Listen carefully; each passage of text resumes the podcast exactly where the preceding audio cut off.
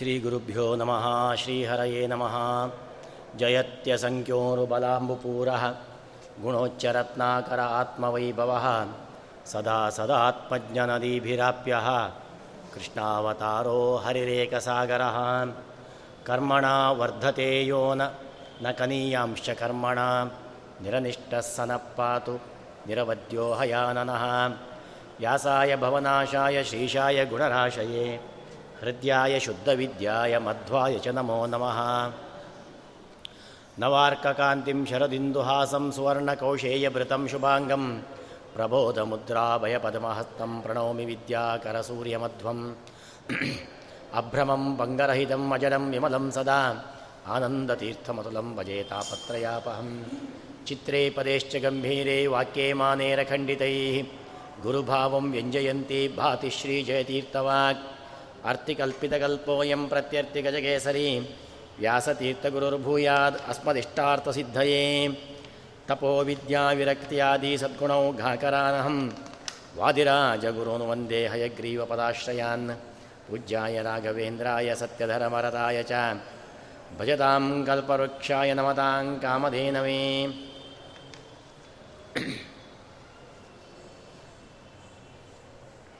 ಹರಶಂಭು ಮಹಾದೇವ ವಿಶ್ವೇಶ ವಿಶ್ವೇಶಾಮರವಲ್ಲಭ ಶಿವಶಂಕರ ಸರ್ವಾತ್ಮನ್ ನೀಲಕಂಠ ನಮೋಸ್ತು ತೇ.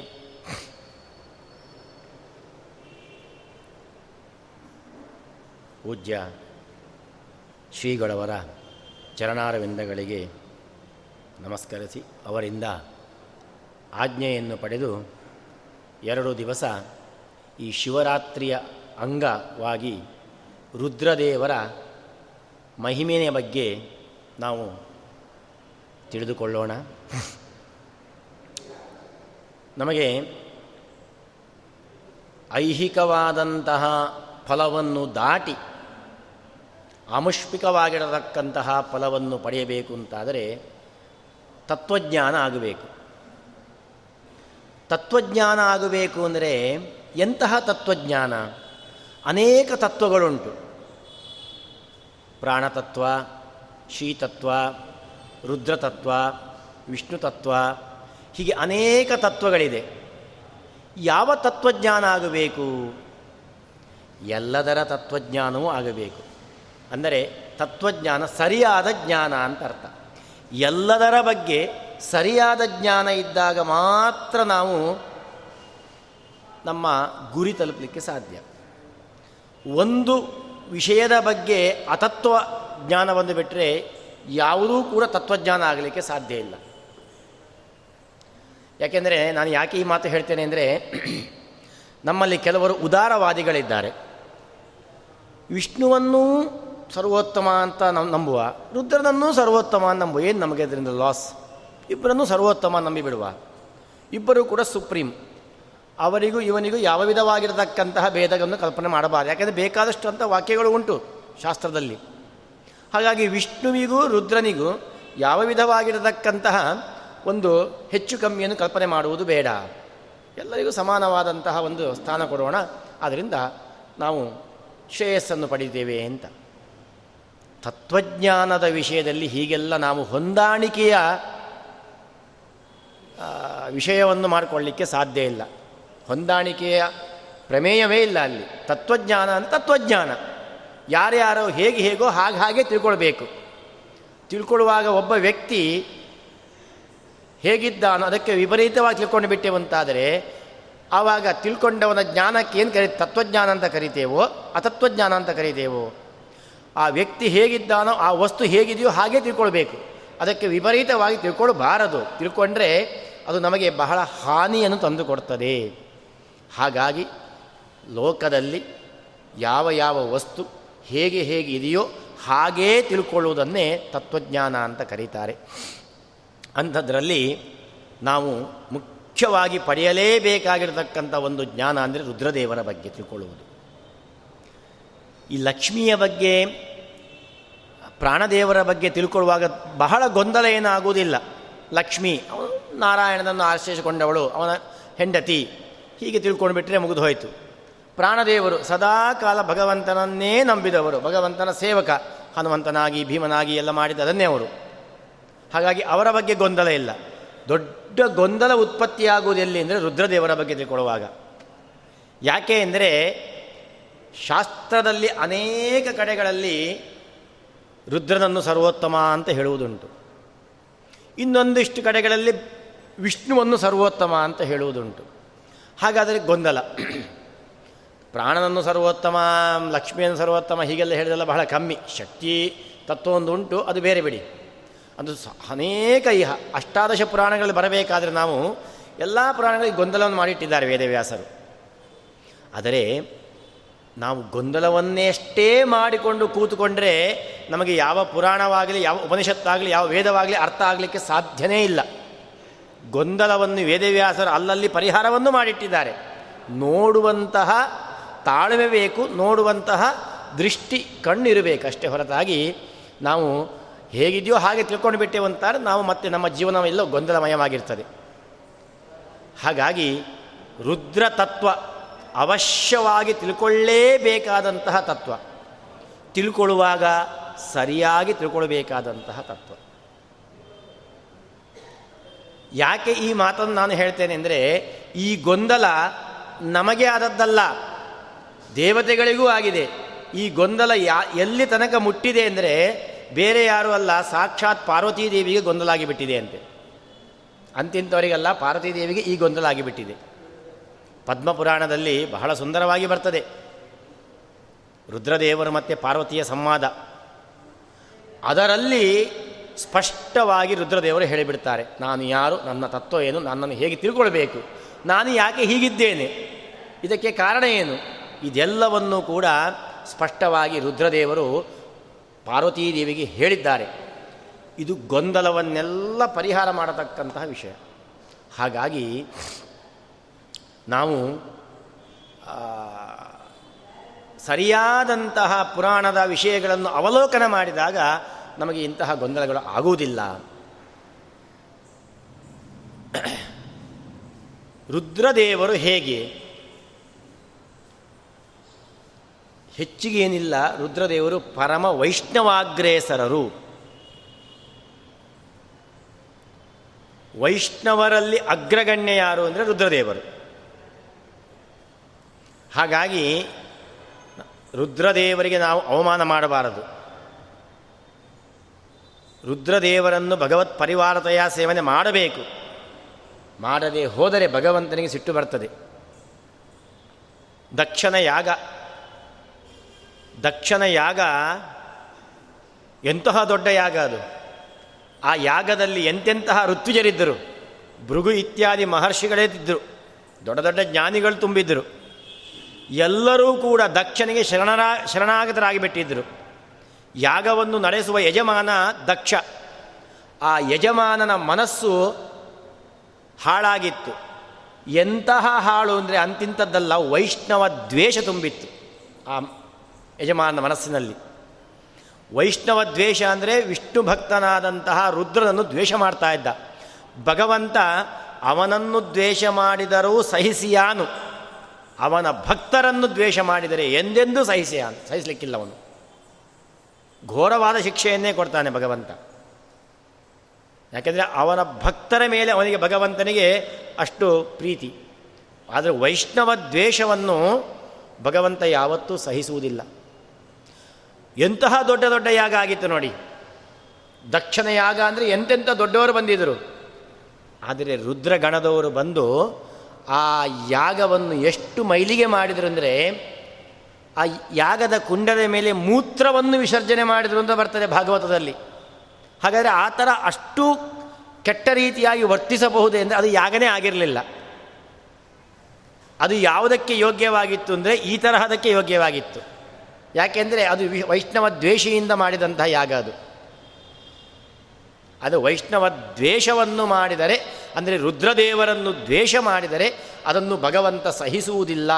ಆದ್ದರಿಂದ ಆ ಯಾಗಕ್ಕೆ ಭಗವಂತ ಬಂದಿರಲಿಲ್ಲ. ಭಗವಂತ ಬಂದಿರಲಿಲ್ಲ ಅದರಿಂದಾಗಿ ಬ್ರಹ್ಮದೇವರೂ ಬಂದಿರಲಿಲ್ಲ. ಆದರೆ ರುದ್ರದೇವರು ಶಾಂತವಾಗಿ ಕೂತಿದ್ದರು ಸತೀದೇವಿ ಹೋಗುವವರೆಗೂ ಕೂಡ ಶಾಂತವಾಗಿಯೇ ಇದ್ದರು ಅವರಿಗೆ ನನ್ನನ್ನು ಕರೆದಿಲ್ಲ. ನನ್ನ ಮಾವ ಮಾಡೋ ಯಾಕೆ ನಾನು ಹೋಗಲಿಕ್ಕೆ ನನ್ನನ್ನು ಅವನು ಅವಮಾನ ಮಾಡ್ತಾನೆ. ಅವರಿಗೆ ಯಾವ ಬೇಸರ ಇಲ್ಲ. ಯಾಕೆಂದರೆ ನನ್ನ ಮುಖ್ಯ ಗುರಿ ಭಗವಂತನನ್ನು ತೃಪ್ತಿಗೊಳಿಸುವುದು. ಭಗವಂತನೇ ಗೊತ್ತುಂಟು, ಅದು ಯಾಗ ಅಲ್ಲ ಅಂತ. ಅವನೇ ಹೋಗ್ತಿಲ್ಲ. ಅಷ್ಟು ಮೇ, ಅಷ್ಟು ಪ್ರೀತಿ ನನ್ನ ಮೇಲೆ ತೋರಿಸಿದ್ದಾನೆ ಭಗವಂತ. ಹಾಗಾಗಿ ನನಗೆ ಇನ್ನೇನು ತೊಂದರೆ? ಅವರು ಆರಾ ಶುದ್ಧ ಅಂತಃಕರಣದಿಂದ ಭಗವಂತನ ಧ್ಯಾನ ಮಾಡ್ತಾಯಿದ್ರು ಸತಿಯೇ ಗೊಂದಲ ಮಾಡಿಕೊಂಡು ಏನೋ ಮಾಡಿಕೊಂಡು ಹೋದ್ಲ ಆಮೇಲೆ. ಅಲ್ಲಿ ನೋಡಿ ಪಾರ್ವತೀ ದೇವಿಗೂ ಕೂಡ, ಯಾವ ದೇವತೆಗಳಿಗೂ ಕೂಡ ಸತಿಪತಿ ವಿಯೋಗವಾದದ್ದಿಲ್ಲ. ರುದ್ರದೇವರಿಗೆ ಮಾತ್ರ ವಿಯೋಗವಾಯಿತು. ಸತಿ ದೇಹತ್ಯಾಗ ಮಾಡಿದ್ಲು, ಆಮೇಲೆ ಗೌರಿಯಾಗಿ ಬಂದವಳು ರುದ್ರನ್ನು ಮತ್ತೆ ಮದುವೆ ಆದಲು. ಅಲ್ಲಿ ಯಾಕೆ ವಿಯೋಗ ಆಯಿತು ಗೌರಿದೇವಿಗೆ ಅಂದರೆ ಅವಳಿಗೆ ತಂದೆಯ ಮನೆಯ ವ್ಯಾಮೋಹವಾಯಿತು. ವಿಷ್ಣು ಭಕ್ತನಾದ ತನ್ನ ಪತಿಗೆ, ಪತಿಯ ಮಾತನ್ನು ಅವಳು ಮೀರಿ ಹೋಗಿಬಿಟ್ಲಲ್ಲಿ ಹಾಗಾಗಿ ರು, ಪತಿಯ ಮಾತನ್ನು ಮೀರಿ ಹೋದದ್ದರಿಂದ, ವಿಷ್ಣು ಭಕ್ತನಿಗೆ ಅವಮಾನವಾಗುವ ಸ್ಥಳಕ್ಕೆ ಅವಳು ಹೋದದ್ದರಿಂದ ಸ್ವತಃ ತನ್ನ ಪತಿಗೆ ಅವಮಾನವಾದಂಥ ತಲೆಗೆ ಹೋದದ್ದರಿಂದ ಅವಳಿಗೆ ಪತಿ ವಿಯೋಗ ಆಯಿತು. ಆಮೇಲೆ ಗೊತ್ತಾಯ್ತು ಅವಳಿಗೆ, ಎರಡನೇ ಸಲ ಜನ್ಮದಲ್ಲಿ ಹೇಳ್ತಾಳೆ, ಇನ್ನೆಂದೆಂದಿಗೂ ನನಗೆ ವಿಯೋಗ ಆಗಬಾರದು. ಅಂತಹ ಯೋಗ ಬೇಕು ಅಂತ ಕೇಳಿದಾಗ ರುದ್ರದೇವರು, ಉಮಾದೇವಿ ಇಬ್ಬರೂ ಕೂಡ ಭಗವಂತನ ಎಂತಹ ರೂಪವನ್ನು ಅವರು ತಪಸ್ಸು ಮಾಡಿದರು ಅಂದರೆ ರುದ್ರದೇವರು ಮತ್ತು ಉಮಾದೇವಿ ಭಗವಂತನ ಅರ್ಧ ನರನಾರೀಶ್ವರ ರೂಪ ಇದೆ. ಉಪನಿಷತ್ತು ಹೇಳ್ತೇವೆ, ನರನ ನಾರಾಯಣ ಉಪ ಇದು ಐತರಿ ಉಪನಿಷತ್ತು. ಅದರಲ್ಲಿ ಭಗವಂತನ ಅರ್ಧ ನರನಾರೀಶ್, ಆಧ್ಯಾತ್ಮ ರಥ ಅಂತ. ಆ ರಥದಲ್ಲಿ ಭಗವಂತನ ಅರ್ಧ ನರನಾರೀಶ್ವರ ರೂಪ. ಅಂದರೆ ಭಗವಂತನ ನಮ್ಮ ದೇಹದಲ್ಲಿ ಹೇಗೆ ಎಡಭಾಗದಲ್ಲಿ ಭಗವಂತನ ಸ್ತ್ರೀ ರೂಪ, ಬಲ ಭಾಗದಲ್ಲಿ ಭಗವಂತನ ರೂಪ ಇದೆಯೋ ಅದರಂತೆ ಭಗವಂತನ ಒಂದು ಸ್ತ್ರೀ ಪುಂ ರೂಪದ ಒಂದು ರೂಪ ಇದೆ ಅಂತೆ. ಆ ಸ್ತ್ರೀ ಪುಂ ರೂಪ ಏನಿದೆ, ಅರ್ಧ ನರನಾರೀಶ್ವರ ಭಗವಂತನ ರೂಪ ಅದನ್ನೇ ಉಪಾಸನೆ ಮಾಡಿದರಂತೆ. ರುದ್ರದೇವರು ಮತ್ತೆ ಗೌರಿ. ಯಾಕೆಂದರೆ ಎಂದೆಂದು ನಮಗೆ ಇನ್ನು ವಿಯೋಗ ಆಗಬಾರದು ಅಂತ. ಆ ಭಗವಂತನ ಆ ದೇಹವನ್ನು ಉಪಾಸನೆ ಮಾಡಿದ್ದರಿಂದ ರುದ್ರದೇವರು ಕೂಡ ಕೂಡ ಅರ್ಧ ನರನಾರೀಶ್ವರಾಗಿ ಬಿಟ್ಟರು ತನ್ನ ಅರ್ಧ ಭಾಗ ಗೌರಿಗೇ ಸಿಗುವ ಹಾಗೆ ಮಾಡಿ ಎಂದೆಂದೂ ವಿಯೋಗ ಇಲ್ಲದಂತಹ ಯೋಗವನ್ನು ಪಡೆದುಕೊಂಡರು. ಯಾಕೆಂದರೆ ಆಮೇಲೆ ಭಗವಂತನ ಅನುಗ್ರಹದಿಂದ. ಅದಕ್ಕೆ ಭಾಗವತ ಹೇಳಿದ್ದು, ದಾಂಪತ್ಯಾರ್ಥಂ ಉಮಾಂ ಸತೀಂ. ಒಳ್ಳೆಯ ದಾಂಪತ್ಯ ಬೇಕೋ, ಗೌರಿ ಆರಾಧನೆ ಮಾಡಿ. ಗೌರಿ ಪೂಜೆ ಮಾಡಿ. ಯಾಕೆಂದರೆ ಅವಳು ಭಗವಂತನ ಅನುಗ್ರಹದಿಂದ, ರುದ್ರದೇವರ ಅನುಗ್ರಹದಿಂದ ರುದ್ರದೇವರ ಅರ್ಧ ಭಾಗವನ್ನೇ ಆಕ್ರಮಣ ಮಾಡಿಬಿಟ್ಟು ಎಂದೆಂದು ವಿಯೋಗವಿಲ್ಲದವಳಾಗಿದ್ದಾಳೆ ಗೌರಿ. ಹಾಗಾಗಿ ಅಂತ. ಆದ್ದರಿಂದ ವೈಷ್ಣವಾಗ್ರೇಸರ ಯಾರು ಅಂದರೆ ವೈಷ್ಣವಾನಾಂ ಯಥಾಶಂಭು ಭಗವಂತನ ಮಾತು. ವೈಷ್ಣವರಲ್ಲಿ ನಾನು ಶಂಭುವಿನ ಒಳಗಿದ್ದೇನೆ. ಅಷ್ಟು ಭಗವಂತನಿಗೆ ಇಷ್ಟವಾದಂತಹ ಒಂದು ಪ್ರತೀಕ ಅದು ರುದ್ರದೇವರು. ಹಾಗಾಗಿ ಆ ರುದ್ರದೇವರ ಆರಾಧನೆ ಅದು ನಡೆಯಲೇಬೇಕು, ಆದರೆ ವಿಷ್ಣು ಪರಿವಾರತೆಯ ಆಚಾರ್ಯ ಹೇಳಿದ ಹಾಗೆ. ಯಾಕೆಂದರೆ ರುದ್ರದೇವರಿಗೂ ಕೂಡ ಸ್ವತಂತ್ರವಾಗಿ ತನ್ನನ್ನು ಆರಾಧನೆ ಮಾಡುವುದು ಇಷ್ಟ ಅಲ್ಲ. ಯಾಕೆಂದರೆ ಪದ್ಮಪುರಾಣದಲ್ಲಿ ಬಹಳ ಸ್ವಾರಸ್ಯವಾಗಿರತಕ್ಕಂತಹ ಪ್ರಸಂಗ ಬರ್ತದೆ. ಇದೇ ವಿಷಯ. ಏನು ನಾರದರು ಬ್ರಹ್ಮದೇವರ ಹತ್ತಿರ ತತ್ವೋಪದೇಶವನ್ನು ಕೇಳಲಿಕ್ಕೆ ಹೋಗ್ತಾರೆ. ಭಗವಂತನ ಬಗ್ಗೆ ತುಂಬ ಹೇಳ್ತಾರೆ. ಆಮೇಲೆ ತಾನು ಎಲ್ಲ ಹೇಳು ಸರಿಯಲ್ಲ ಅಂಥೇಳಿ ಸುಮ್ಮನೆ ಹೇಳ್ಬಿಟ್ಟು ನಾರದನ ಹೇಳ್ತಾರೆ ನನಗೆ ಇಷ್ಟು, ಇಷ್ಟೇ ಗೊತ್ತಿರ, ಇನ್ನೂ ಗೊತ್ತಿಲ್ಲಪ್ಪ, ಇನ್ನೂ ಜಾಸ್ತಿ ತಿಳ್ಕೊಳ್ಬೇಕಾ ನೀನು? ಭಗವಂತನ ತತ್ವ, ಕೈಲಾಸಕ್ಕೆ ಹೋಗು, ವೃದ್ಧದೇವರ ಹತ್ರ ಕೇಳು, ಅವರು ಹೇಳ್ತಾರೆ ಅಂತ. ಯಾಕೆಂದರೆ ವೈಷ್ಣವನಾದಂತಹ ರುದ್ರದೇವರ ಬಾಯಿಯಿಂದ ಬರುವ ರುದ್ರ ತತ್ವ, ಏನು, ಭಗವತ್ ತತ್ವ, ಜ್ಞಾನಂ ಮಹೇಶ್ವರಾದಿಚ್ಛೇತ್, ಜ್ಞಾನದ ತತ್ವ ಅದು, ಪರಮ ಶುದ್ಧ ಸಾತ್ವಿಕ ಜ್ಞಾನವನ್ನು ಕೊಡತಕ್ಕಂತಹ ವಿಷಯ ಅದು. ಹಾಗಾಗಿ ನಾರದರ ಹತ್ರ ಹೇಳ್ತಾರೆ, ಅಲ್ಲಿ ಕೈಲಾಸಕ್ಕೆ ಹೋಗು ನೀನು ಅಂತ. ಅದಕ್ಕೆ ನಾರದರು ಕೈಲಾಸಕ್ಕೆ ಹೋಗ್ತಾರೆ. ಕೈಲಾಸಕ್ಕೆ ಹೋಗಿ ರುದ್ರದೇವರ ಹತ್ತಿರ ಪ್ರಾರ್ಥನೆ ಮಾಡ್ತಾರೆ. ಹೀಗೆ ನಾನು ಬ್ರಹ್ಮದೇವರ ಅಪ್ಪಣೆ ನಿನ್ನ ಹತ್ರ ಬಂದಿದ್ದೇನೆ. ನನಗೆ ತತ್ವವನ್ನು ಉಪದೇಶ ಮಾಡು ನೀನು ಅಂತೇಳಿ. ಆವಾಗ ರುದ್ರದೇವರು ಹೇಳ್ತಾರೆ, ನಾರದರೆ, ಬಹಳ ದೊಡ್ಡ ಒಂದು ವಿಷಯವನ್ನು ನೀವು ಕೇಳಿದ್ದೀರಿ. ಇದು ನೀವು ಕೇಳಿದ್ದಲ್ಲ, ಇದಕ್ಕಿಂತ ಹಿಂದೆ ನನ್ನನ್ನು ಪಾರ್ವತೀದೇವಿ ಕೇಳಿದ್ಲು. ಅವಳಿಗೆ ನಾನು ಕೊಟ್ಟಂತಹ ಉತ್ತರವನ್ನು ನಿನಗೆ ಹೇಳ್ತೇನೆ ಅಂತ ನಾರದರಿಗೆ ಹೇಳ್ತಾರೆ ರುದ್ರದೇವರು. ಅದಕ್ಕೆ ಏನು ಪಾರ್ವತಿ ದೇವಿ ಏನು ಕೇಳಿದ್ಲು ಅಂತ ನಾರದರು ಪ್ರಶ್ನೆ ಮಾಡ್ತಾರೆ. ಆವಾಗ ರುದ್ರದೇವರು ಹೇಳ್ತಾರೆ, ಏತದ್ ಗೋಪ್ಯಂ ಪರಂ ಬ್ರಹ್ಮ, ಬ್ರಹ್ಮನ್ ವಿಷ್ಣೋರ್ನಾಮ ಸಹಸ್ರಕಂ ಏತಚ್ಛುತ್ವಾ ನರೋ ವತ್ಸ ನಲಭೇ ದುರ್ಗತಿಂ ಕ್ವಚಿತ್. ಕದಾಚಿಚ್ಚಗತೆ ಕಾಲೇ ಪಾರ್ವತಿ ಮಾಮುವಾಚ. ಪಾರ್ವತೀದೇವಿ ಒಮ್ಮೆ ನನ್ನನ್ನು ಕೇಳಿದ್ಲು. ಏನು ಕೇಳಿದ್ಲು? ಕೈಲಾಸಾಧಿಪತೆ ಮಕ್ಯಂ, ಕಥಯಸ್ವಯತಾ ತತ ತ್ವಂ ಕಿಂ ಜಪಸಿ ದೇವೇಶ, ಪರೈಶ್ವರ್ಯ ಸಮನ್ವಿತ. ರುದ್ರದೇವರಿಗೆ ಹೇಳ್ತಾರೆ ಪಾರ್ವತಿದೇವಿ, ದೇವರೇ, ನೀನು ಯಾವತ್ತೂ ನೋಡಿದ್ರೆ ಬಾಯಲ್ಲಿ ಗುಣ ಗುಣ ಗುಣ ಗುಣ ಗುಣ ಹೇಳ್ತಾನೇ ಇರ್ತೀನಿ. ನೀನು ಅದು ಏನು ಹೇಳ್ತಾ ಇರ್ತೀನಿ ನಂಗೆ ಗೊತ್ತಾಗ್ತಾ ಇಲ್ಲ. ನೀನೂ ಜಪ ಮಾಡುವುದುಂಟ ನಿನ್ನನ್ನೆಲ್ಲರೂ ಜಪ ಮಾಡಬೇಕು. ಯಾಕೆ ನೀನು ಇಡೀ ಲೋಕಕ್ಕೆ ಅದೀಶ್ವರ ನೀನು. ನೀನು ಯಾರನ್ನು ಕೂಡ ಜಪ ಮಾಡ್ತಾ ಇದ್ದೀನಿ, ಬಹಳ ಆಶ್ಚರ್ಯ ಆಗ್ತಾ ಉಂಟು. ಯಾಕೆಂದರೆ ನೀನು ಯಾರು? ಅವಳು ಹೇಳ್ತಾಳೆ ಭಗವನ್ ತ್ವಂ ಪರಹ ದೇ ಜೀವ, ಸರ್ವಜ್ಞ, ಸರ್ವಪೂಜಿತ ತ್ವಲ್ಲಿಂಗಂ ಅರ್ಚಿತಂ ದೈವೈ ಬ್ರಹ್ಮ ಸೂರ್ಯಾದಿಕೈರಪಿ ಲಭತೆ ಅಭಿಮತಾಂ ಸಿದ್ಧಿಂ, ತ್ವಾಮಭ್ಯರ್ಚ ವರಪ್ರದ.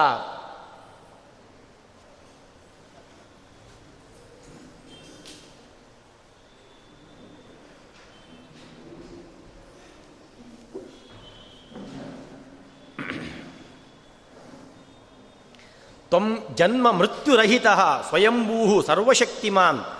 ಸದಾಧ್ಯಾಯಸಿ ಕಿಂ ಸ್ವಾಮಿನ್.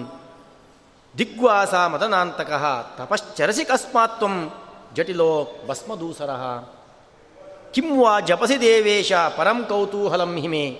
ಅನುಗ್ರಾಕ್ಯ ಪ್ರಿಯಾ ತೇಸ್ಮಿ ಸತ್ವಂ ಕಥೆಯ ಸುವ್ರತ. ಅವಳು ಹೇಳ್ತಾಳೆ, ದೇವರೇ, ನಾನು ಕೇಳಿದ ಹಾಗೆ ಇಷ್ಟು ನಾನು ತಿಳ್ಕೊಂಡದ್ದು, ಒಂದೇ ತತ್ವ. ಎಂತ ನೀನೇ ಸರ್ವೋತ್ತಮ. ಈ ಜಗತ್ತಿಗೆಲ್ಲ ಅಧಿಪತಿ ನೀನೇ. ಬ್ರಹ್ಮನಿಗೆ, ಸೂರ್ಯನಿಗೆ ಎಲ್ಲರಿಗೂ ಅಧಿಪತಿ ನೀನೆ. ನಿನ್ನ ಲಿಂಗರೂಪವಾದ ಪ್ರತೀಕವನ್ನು ಅರ್ಚಿಸಿಯೇ ಎಲ್ಲರೂ ಕೂಡ ಅವರಿಗೆ ಬೇಕು ಬೇಕಾದಂಥ ವರವನ್ನು ಪಡೆದಿದ್ದಾರೆ. ನೀನು ಜನ್ಮ, ಮೃತ್ಯು ರಹಿತನಾದವನು.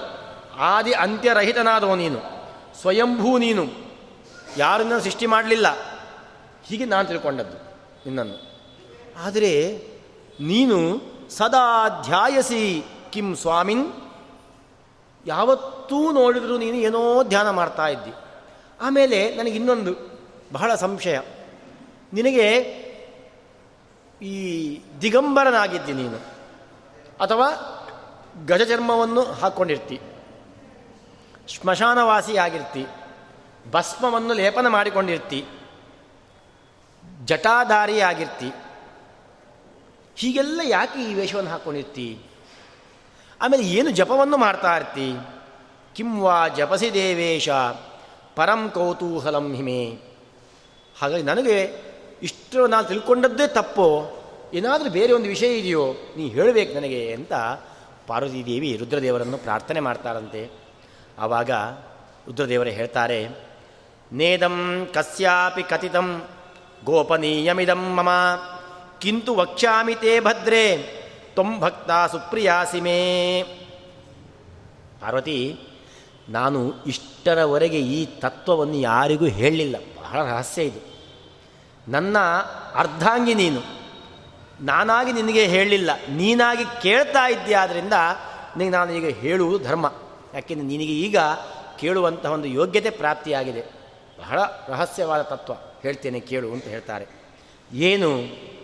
ಪುರಾ ಬಹಳ ಸ್ವಾರಸ್ಯ ಉಂಟು ಪದ್ಮಪುರಾಣದಿದು ಈ ಪದ್ಮಪುರಾಣದ ಈ ಶ್ಲೋಕ ಇದು ಕೆಲವರು ಪ್ರಕ್ಷೇಪ ಹೇಳ್ತಾರೆ ಏನೋ ಗೊತ್ತಿಲ್ಲ, ಆದರೆ ಇದನ್ನು ಮಾಡಿದವರು ನಮ್ಮ ಮಾಧ್ವರ್ಯಾರಲ್ಲ ಇದು.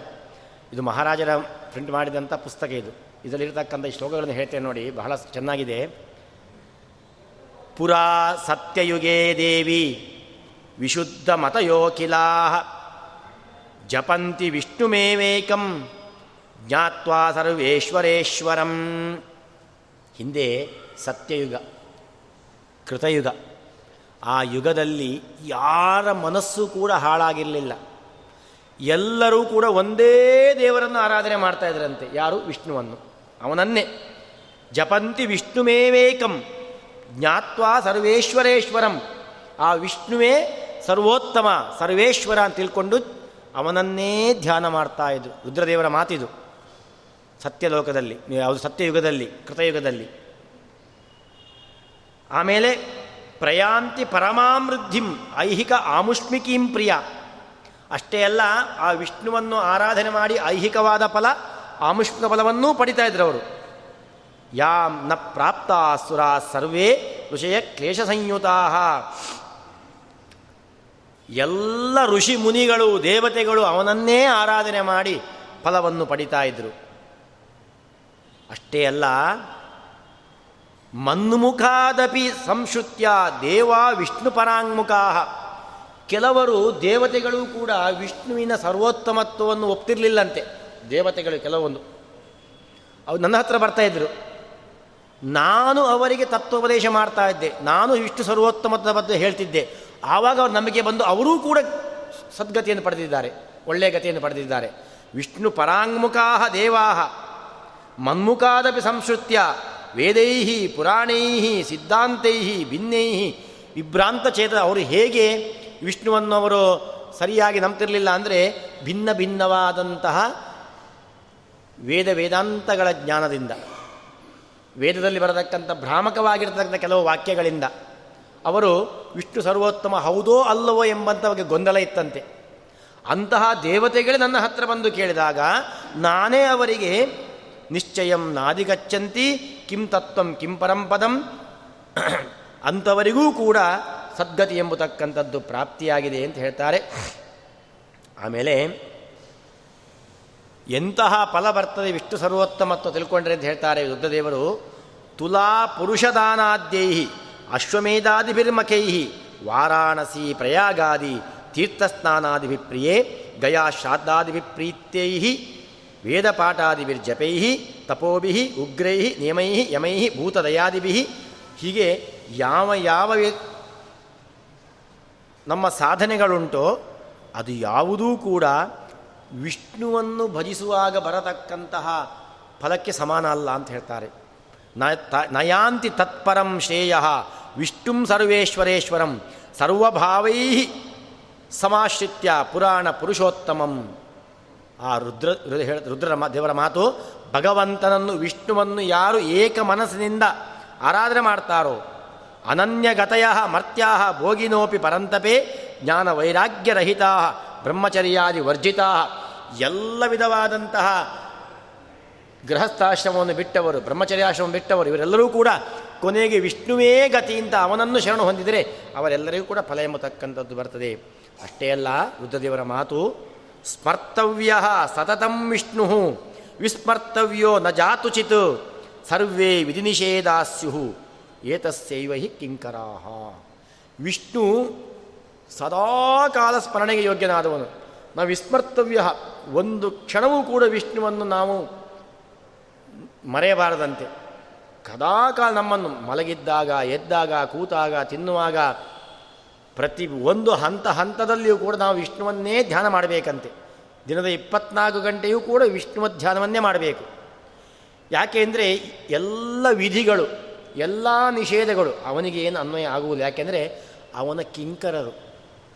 ವಿಷ್ಣುವಿನ ಆಜ್ಞೆಯಂತೆ ವಿಧಿ, ವಿಷ್ಣುವಿನ ಆಜ್ಞೆಯಂತೆ ನಿಷೇಧ.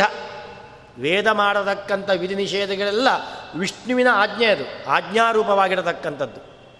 ಹಾಗಾಗಿ ಅವನು ಹೇಳಿದಾಗೆ ನಾವು ಕೇಳಬೇಕು. ಕಿಂತು ಬ್ರಹ್ಮಾದಯೋ ದೇವಾ ಋಷಯಶ್ಚ ನಿರಂಹಸಃ ನಿರ್ಭಯಂ ವಿಷ್ಣು ನಾಂನಾ ವೈ ಯಥೇಷ್ಟಂ ಪದಮಾಪಗತ. ಹೀಗೆ ಎಲ್ಲ ಬ್ರಹ್ಮಾದಿ ದೇವತೆಗಳು ಅವರವರಿಗೆ ಒಂದು ಉನ್ನತ ಸ್ಥಾನ ಹೇಗೆ ಬಂತು ಅಂದರೆ ವಿಷ್ಣುವಿನ ಆರಾಧನೆಯಿಂದ ಈ ತತ್ವವನ್ನು ನಾನು ತಿಳ್ಕೊಂಡೆ. ತಿಳ್ಕೊಂಡು ಅಲಬ್ಧ್ವಾ ಚಾತ್ಮನ ಪೂಜಾಂ, ಸಮ್ಯಗಾರಾದಿತೋ ಹರಿಹಿ. ನನ್ನ ಉತ್ತಮತ್ವ ಏನಿದೆ ಅದಕ್ಕಿಂತಲೂ ಉತ್ತಮತ್ವವನ್ನು ಹೊಂದಿದವನು ಭಗವಂತ, ವಿಷ್ಣು. ಹೀಗೆ ತಿಳ್ಕೊಂಡು ನಾನು ಅವನನ್ನು ಆರಾಧನೆ ಮಾಡಿದೆ. ಮಯಾ ಅಸ್ಮಾದವೇ ಶ್ರೇಷ್ಠಾ ನನಗಿಂತ ಇವರೆಲ್ಲರಿಗಿಂತಲೂ ಕೂಡ ಭಗವಂತನೇ ಶ್ರೇಷ್ಠ ಅಂತ ನಾನು ಧ್ಯಾನ ಮಾಡ್ತಾ ಬಂದೆ. ಆದ್ದರಿಂದ ನನಗೆ ಅವನ ಅನುಗ್ರಹವಾಗಿ ನನಗೆ ಇಂತಹ ಉನ್ನತ ಸ್ಥಾನ ಪ್ರಾಪ್ತಿಯಾಯಿತು ಅಂತ ಹೇಳ್ತಾರೆ. ಆದ್ದರಿಂದ ತಸ್ಮಾತ್ ಸಾಕ್ಷಾತ್ ಜಗನ್ನಾಥ ಪ್ರಸನ್ನ ಭಕ್ತವತ್ಸಲ ಅಂಶಾಂಶೇನ ಆತ್ಮ ಆತ್ಮನೈವ ಏತಾನ್ ಪೂಜೆಯಾಮಾಸ ಕೇಶವ. ಆದ್ದರಿಂದ ಇನ್ನೊಂದು ಸ್ವಾರಸ್ಯವಾದ ವಿಷಯವನ್ನು ಹೇಳ್ತಿದ್ದಾರೆ. ಅಂಶಾಂಶೇನೈವ ಆತ್ಮನೇವ ಆತ್ಮಾನ್ ಪೂಜೆಯಾಮಾಸ ಕೇಶವ. ಅಲ್ಲ ಕೃಷ್ಣ ಬಂದು ಪಿತೃಗಳ ಆರಾಧನೆ ಮಾಡಿದ್ದಾನೆ, ಜಪವನ್ನು ಮಾಡಿದ್ದಾನೆ, ಅಸ್ತ್ರಶಸ್ತ್ರಾದಿಗಳನ್ನು ವಿಶ್ವಾಮಿತ್ರನ ಸ್ವೀಕಾರ ಮಾಡಿದ್ದಾನೆ, ರಾಮನಾಗಿ. ಹೀಗೆ ಮನುಷ್ಯರ ಹಾಗೆಲ್ಲ ಮಾಡಿದ್ದಾನಲ್ಲ ಅಂತ ಹೇಳಿದರೆ, ಅಲ್ಲಿ ಬುದ್ಧದೇವರು ಹೇಳ್ತಾರೆ, ಅದನ್ನೆಲ್ಲ ನೀವು ಭ್ರಮೆಗೊಳಗಾಗಬೇಡಿ. ಸ್ವಯಂ ತಾನು ತನ್ನ ರೂಪದಿಂದಲೇ ತಾನು ಅಂಶರೂಪವಾಗಿ ಬಂದು ತಾನೇನು ಅವತಾರವನ್ನು ಮಾಡಿ ಅವತಾರ ರೂಪದಿಂದ ತನ್ನ ಮೂಲ ರೂಪವನ್ನೇ ಆರಾಧನೆ ಮಾಡಿದ್ದು ಹೊರತಾಗಿ ಬೇರೆ ಯಾರನ್ನು ಆರಾಧನೆ ಮಾಡಿದ್ದಲ್ಲ ಭಗವಂತ. ಪಿತೃವನ್ನು ಆರಾಧನೆ ಶ್ರಾದ್ದವನ್ನು ಮಾಡಿದ ಅಂದರೆ ಪಿತೃರೂಪಿಯಾದ ಭಗವಂತನ ಆರಾಧನೆ ಮಾಡಿದ ಅಂತ ಅಷ್ಟೇ ಅರ್ಥ. ಹೊರತು ಪಿತೃಗಳನ್ನು ಆರಾಧನೆ ಮಾಡಿದ ಅಂತ ಅರ್ಥ ಅಲ್ಲ. ಲೋಕಕ್ಕೆ ಒಂದೊಂದು ಪೂಜೆಯನ್ನು ತೋರಿಸಿಕೊಡಲಿಕ್ಕೆ ಭಗವಂತ ತನಗೆ ತಾನೇ ಮಾಡಿಕೊಂಡು ತೋರಿಸಿಕೊಟ್ಟಂತೆ. ಶ್ರಾದ್ದವನ್ನು ತೋರಿಸಿಕೊಟ್ಟ. ಹೇಗೆ? ವರಾಹರೂಪಿಯಾದ ಭಗವಂತ ಮಣ್ಣಿನಿಂದ ತೋ ಗೋರೆ ದಾಡಿಯಿಂದ ಮಣ್ಣನ್ನು ತೆಗೆದು ಮೂರು ಪಿಂಡವನ್ನು ಮಾಡಿಕೊಂಡು ತನ್ನದೇ ಮೂರು ರೂಪವನ್ನು ಅದರಲ್ಲಿ ಆವಾಹನೆ ಮಾಡಿ ಅದರಿಂದ ಪಿತೃಗಳನ್ನು ಆರಾಧನೆ ಮಾಡಬೇಕು ಅಂತ ತೋರಿಸಿಕೊಟ್ಟ. ತನ್ನಂತಾನೆ ನೀರನ್ನು ಸೃಷ್ಟಿ ಮಾಡ್ತಾ ತನಗೆ ತಾನೇ ಅಭಿಷೇಕ ಮಾಡಿಕೊಂಡು ಈ ನೀರಿನಿಂದ ಅಭಿಷೇಕ ಮಾಡಿ ತೋರಿಸಿಕೊಟ್ಟ. ಅಗ್ನಿಯನ್ನು ಸೃಷ್ಟಿ ಮಾಡ್ತಾ ತನಗೆ ತಾನೇ ಪೂಜೆಯನ್ನು, ಆರತಿಯನ್ನು ಮಾಡಿಕೊಂಡು ಇದರಿಂದ ನನಗೆ ಆರತಿ ಮಾಡಿ ತೋರಿಸಿಕೊಟ್ಟ. ಹೀಗೆ ಭಗವಂತ ಎಲ್ಲವನ್ನೂ ಸೃಷ್ಟಿ ಮಾಡುವಾಗ ತನಗೆ ತಾನೇ ಮಾಡಿಕೊಂಡು ಇದರಿಂದ ತನಗೆ ಮಾಡಿ ತೋರಿಸಿ ಹೊರತಾಗಿ ಇನ್ನೊಬ್ಬರ ಆರಾಧನೆ ಮಾಡಿದ್ದೇ ಇಲ್ಲ ಅಂತ ಬುದ್ಧದೇವರು ಹೇಳ್ತಾ ಇದ್ದಾರೆ. ಅಂಶಾಂಶೇನೈವ ಏ ಆತ್ಮನೈವ ಆತ್ಮಾನ್ ಪೂಜೆಯ ಮಾಸ ಕೇಶವ ತನ್ನಿಂದ ತಾನೇ ಪೂಜೆ ಮಾಡಿಕೊಂಡ ದೇವಾನ್, ಪಿತೃನ್, ದ್ವಿಜಾನ್, ಹವ್ಯ ಕವ್ಯಾದ್ಯ ಕರುಣಾಮಯ ತದ ಪ್ರಭೃತಿ ಪೂಜ್ಯಂತೆ ತೇಲೋಕಿ ಸಚರಾಚರೆ. ಇವುಗಳನ್ನೆಲ್ಲ ತಾನು ಪೂಜೆ ಮಾಡಿ ತೋರಿಸಿದ್ದರಿಂದ ಮುಂದೆ ಲೋಕದಲ್ಲಿ ಅವರನ್ನೆಲ್ಲ ಪೂಜೆ ಮಾಡುವ ಪದ್ಧತಿ ಬಂತು. ಸ್ವಯಂ ಭಗವಂತ ತನಗೆ ತಾನೇ ಅವರ ಪೂಜೆಯನ್ನು ಮಾಡಿ ತೋರಿಸಿದ್ದರಿಂದ ಮುಂದೆ ಅವರದ್ದೆಲ್ಲ ಪೂಜೆ ಶ್ರಾದ್ದಾದಿಗಳು, ಹೋಮಾದಿಗಳು ಮಾಡುವಂತಹ ಒಂದು ಚಾಲ್ ಸಂಪ್ರದಾಯ ಚಾಲ್ತಿಗೆ ಬಂತು ಅಂತ ರುದ್ರದೇವರು ಹೇಳ್ತಾರೆ. ಆದ್ದರಿಂದ ಬ್ರಹ್ಮಾದಯ ಸುರಾ ಸರ್ವೇ ಪ್ರಸಾದ ಚಾಂಗಧನ್ವನಃ ಮಾಂ ಪ್ರೋವಾಚ ಯಥಾಮತ್ತಃ ಪೂಜ್ಯಶ್ರೇಷ್ಠೋ ಭವಿಷ್ಯತಿ. ಹೀಗೆ ಬ್ರಹ್ಮಾದಿ ದೇವತೆಗಳೆಲ್ಲ ಅವರು ಭಗವಂತನ ಪೂಜೆಯನ್ನು ಮಾಡಿ ತಮಗೆ ಬೇಕು ಬೇಕಾಗಿರತಕ್ಕಂತಹ ವರವನ್ನು ಪಡೆದಿದ್ದಾರೆ. ಇಷ್ಟೇ ಅಲ್ಲ, ನಾನೂ ರುದ್ರದೇ ರುದ್ರರು ಹೇಳ್ತಾರೆ, ನಾನೂ ನಿನ್ನ ಭಗವಂತನನ್ನು, ಕೇಶವನನ್ನು ಪೂಜೆ ಮಾಡಿ ಅನುಗ್ರಹ ಪಡೆದಿದ್ದೇನೆ. ಇನ್ನೊಂದು ಸ್ವಾರಸ್ಯವಾದದನ್ನೇ ಹೇಳ್ತಾರೆ ರುದ್ರದೇವರು. ಆಚಾರ್ಯರು ಈ ವಾಕ್ಯವನ್ನೇ ತಾತ್ಪರ್ಯದಲ್ಲಿ ಉದಾಹರಣೆ ಮಾಡಿದ ವಾಕ್ಯ ಇದು. ಪದ್ಮಪುರಾಣದ ವಾಕ್ಯ ಏನು ಹೇಳ್ತಾರೆ ಅಂದರೆ, ಮಾಂ ಪ್ರೋವಾಚ ಯಥಾ ಮತ್ತಃ ಪೂಜ್ಯಶ್ರೇಷ್ಠೋ ಪೂಜ್ಯಶ್ರೇಷ್ಠೋ ಭವಿಷ್ಯತಿ. ಭಗವಂತ ನನ್ನ ತಪಸ್ಸಿಗೆ ಮೆಚ್ಚಿದಾಗ ಅವನು ಪ್ರತ್ಯಕ್ಷನಾದಾಗ ನಾನು ಅವನತ್ರ ಒಂದು ಮಾತು ಕೇಳಿದ್ದೆ. ನನ್ನಿಂದ ಅವನು ಹೀಗೆ ಹೇಳಲ್ಪಟ್ಟ. ಏನು ಕೇಳಲ್ಪಟ್ಟ? ಏನಂತ ಹೇಳಿದರೆ, ದೇವರೇ, ತ್ವಾಂ ಆರಾಧ್ಯ ತಥಾಶಂಭೋ ಗೃಹೀಷ್ಯಾಮಿ ವರಂ ಸದಾ. ದೇವರೇ, ನನಗೆ ಅವತಾರ ಕಾಲದಲ್ಲಿ, ನಿನ್ನ ಅವತಾರ ಕಾಲ ನನಗೆ ಶ್ರೇಷ್ಠತೆ ಬರಬೇಕು. ನಿನ್ನ ಹಾಗೆ ಮಾಡಬೇಕು ನಾನು ಕೇಳಿದೆ. ಅದಕ್ಕೆ ಅವನು ಹೇಳಿದ ಭಗವಂತ ನನಗೆ, ತ್ವಾಂ ಆರಾಧ್ಯ ತಥಾಶಂಭೋ ಗೃಹೀಷ್ಯಾಮಿ ವರಂ ಸದಾ.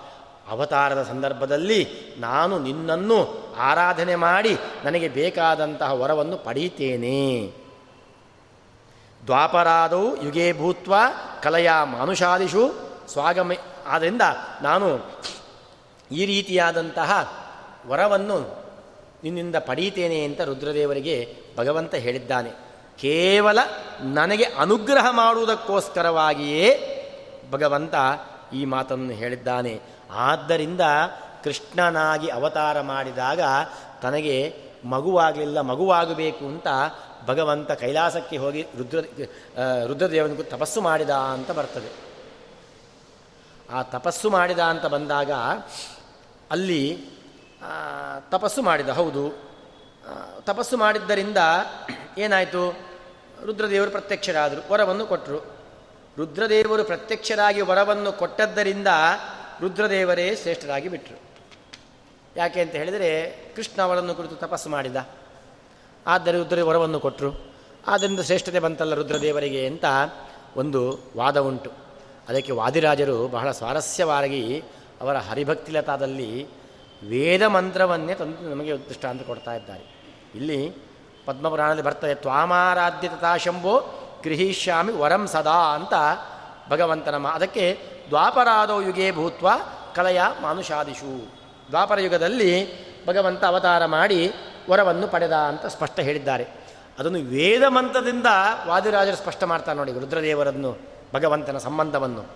ಏನು ವೇದಮಂತ್ರ ಒಂದುಂಟು ಕುಮಾರಶ್ಚಿತ್ ಪಿತರಂ ವಂದಮಾನಂ ಪ್ರತಿ ರುದ್ರ ಉಪಯಂತಂ ಭೂರೇ ದಾತಾರಂ ಸತ್ಪಾತಿಂ ಗಣೀಶೆ ಸುತಸ್ತ್ವಂ ಬೇಷಜಾರಾಸ್ಯಸ್ಮೇ.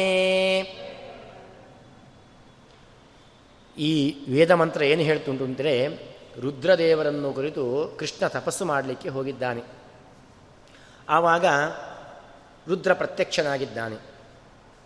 ಪ್ರತ್ಯಕ್ಷನಾಗಿ ವರವನ್ನು ಕೇಳು ಅಂತ ಹೇಳ್ತಿದ್ದಾನೆ. ಈ ನಮ್ಮಲ್ಲಿ ಯಾರನ್ನು ಗುರು ತಪಸ್ಸು ಮಾಡ್ತೇವೆ, ಅವರು ಬಂದು ಕೂಡ ಏನು ಮಾಡಬೇಕು ನಾವು? ದೊಡ್ಡವರಲ್ಲ, ಅವರು ನಮಸ್ಕಾರ ಮಾಡಬೇಕು. ಹಾಗೆ ಕೃಷ್ಣ ರುದ್ರನ್ನು ತಪಸ್ಸು ಮಾಡ್ತಾ ಇದ್ದ, ಪ್ರತ್ಯಕ್ಷನಾದ. ಕೃಷ್ಣ ಏನು ಮಾಡಿದ? ಪ್ರತ್ಯಕ್ಷನಾದ ಕೂಡ ನಮಸ್ಕಾರ ಮಾಡಿಬಿಟ್ಟ ರುದ್ರದೇವರಿಗೆ. ಕೃಷ್ಣ ನಮಸ್ಕಾರ ಮಾಡಿದ್ದರಿಂದ ರುದ್ರ ಸರ್ವೋತ್ತಮತ್ವ ಎಂಬತಕ್ಕ ಸಿದ್ಧಿ ಆಯಿತು ಅಂತ ಪ್ರಶ್ನೆ ಬರ್ತದೆ. ಅದಕ್ಕೆ ವಾದಿರಾಜರು ಹೇಳ್ತಾರೆ, ನೋಡಿ ಈ ವೇದ ಮಂತ್ರವನ್ನು ನೋಡಿ ನೀವು. ಕುಮಾರ ಚಿತ್ ಪಿತರಂ ವಂದಮಾನಂ. ಅಂದರೆ ಉಪಯಂತಂ ರುದ್ರ ಪ್ರತಿನನಾಮ. ಉಪಯಂತಂ. ಅಂದರೆ ಪುತ್ರ ಬೇಕು ಎಂಬಂತಹ ಉದ್ದೇಶದಿಂದ ಕೈಲಾಸಕ್ಕೆ ಬಂದು ಕೂತಂತಹ ಕೃಷ್ಣನನ್ನು. ರುದ್ರ ಪ್ರತಿನನಾಮ. ಎಂತಹ ಕೃಷ್ಣ? ಕುಮಾರ ಚಿತ್ ಪಿತರಂ ವಂದಮಾನಂ ಉಪಯಂತಂ. ಕುಮಾರ ಇದು ಪಿತರಂ ವಂದಮಾನಂ ಉಪಯಂತಂ. ಕುಮಾರ ರುದ್ರ ಪ್ರತಿನನಾಮ.